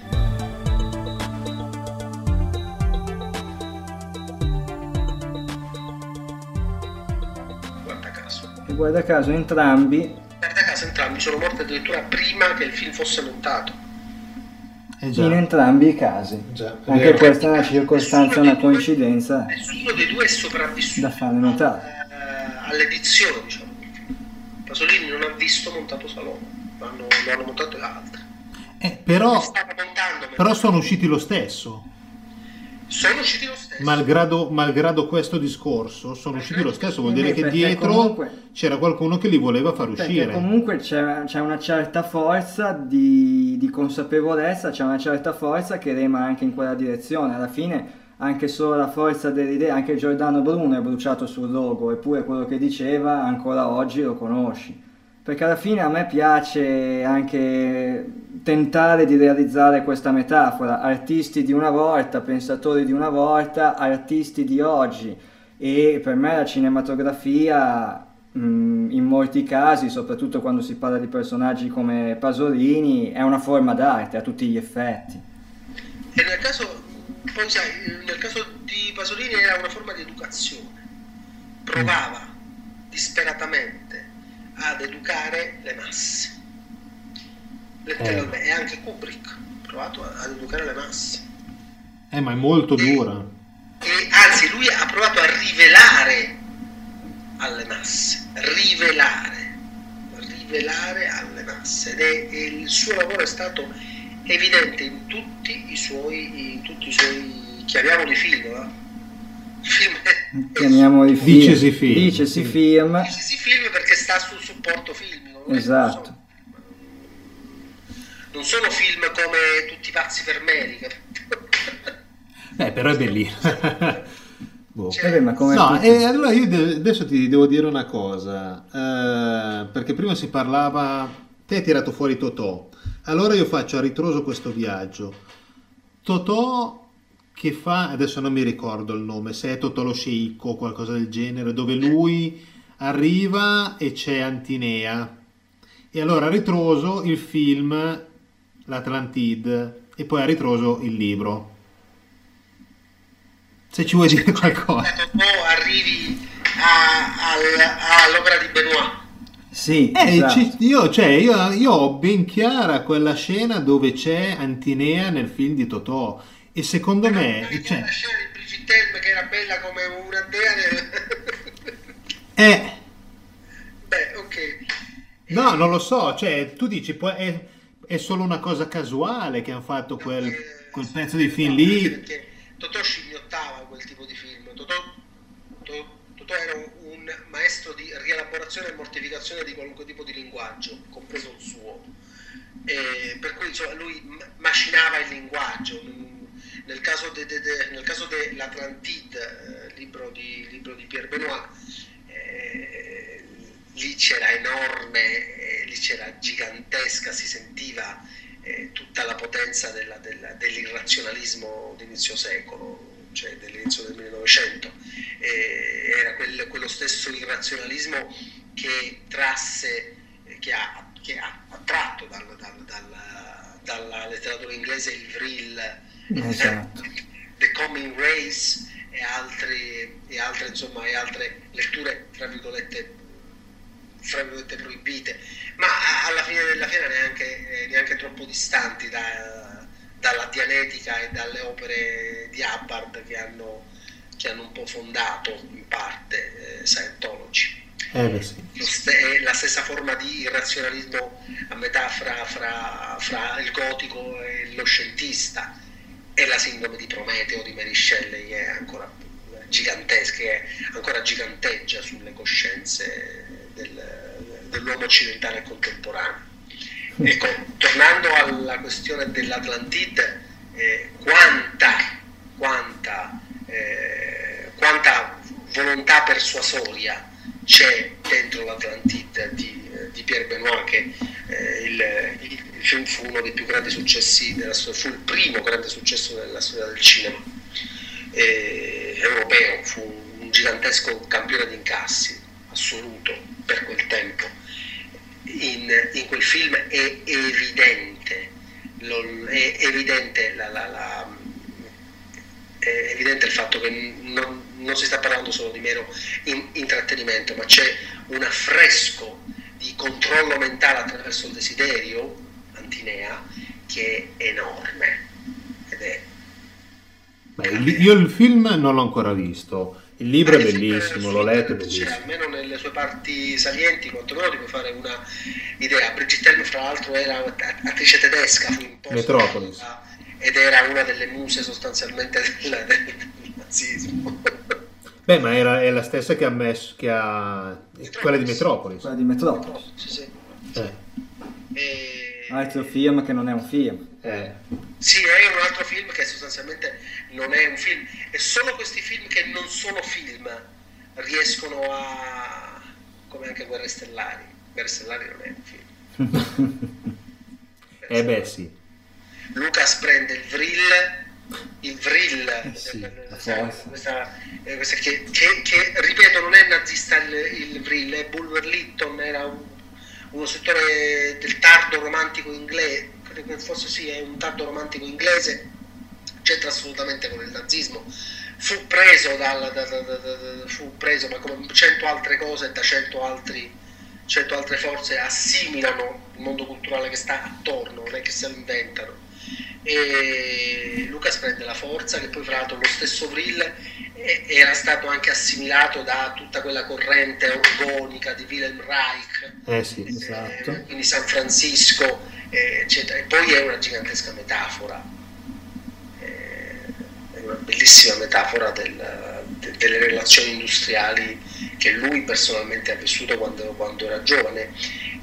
Lui era di San Francisco, non c'entrava niente con Hollywood. San Francisco è una città completamente diversa dalle altre città americane. Sì, se vi rendete conto, Luke Skywalker è lui, è il pianetino dove lui è relegato, insomma, lì a sfaccendare con robot e con cose dell'immaginario, con piccoli golem, diciamo così. È vero.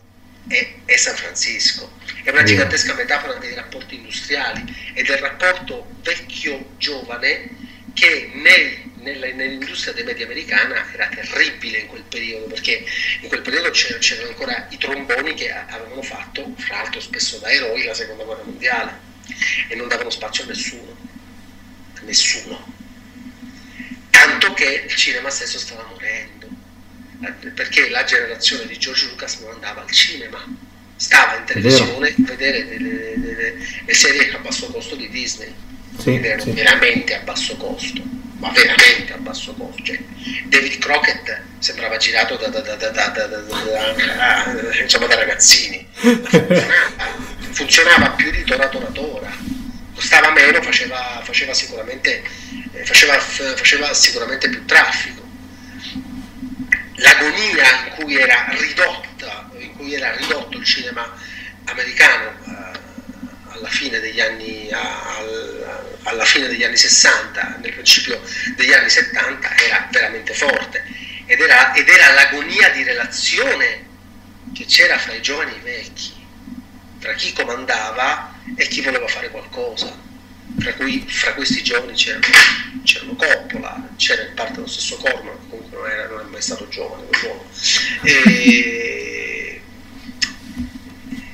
In quel film Guerre Stellari si vede tantissimo questo tipo di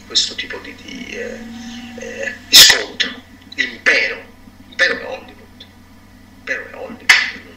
non è altro, non è Darth Vader è Hollywood, sai che lui riesce con questa macchina metaforica a...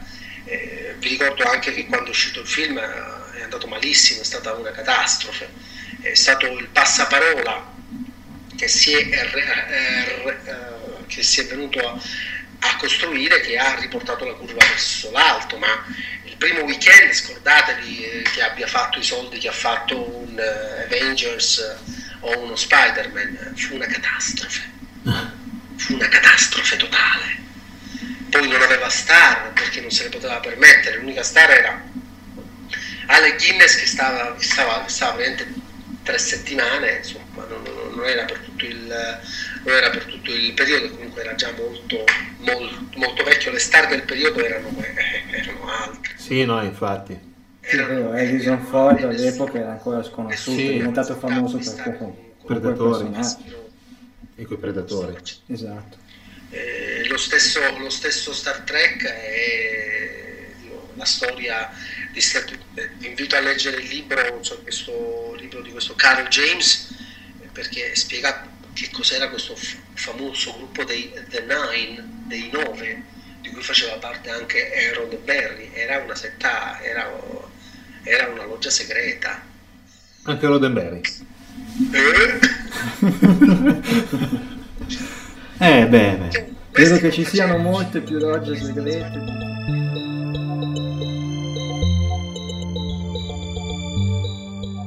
Gli inserti musicali che avete ascoltato in questa puntata di Atlanticast sono tratti dalla canzone Poseidon, realizzata da Ruby Seb, appartenenti all'omonimo album Poseidon.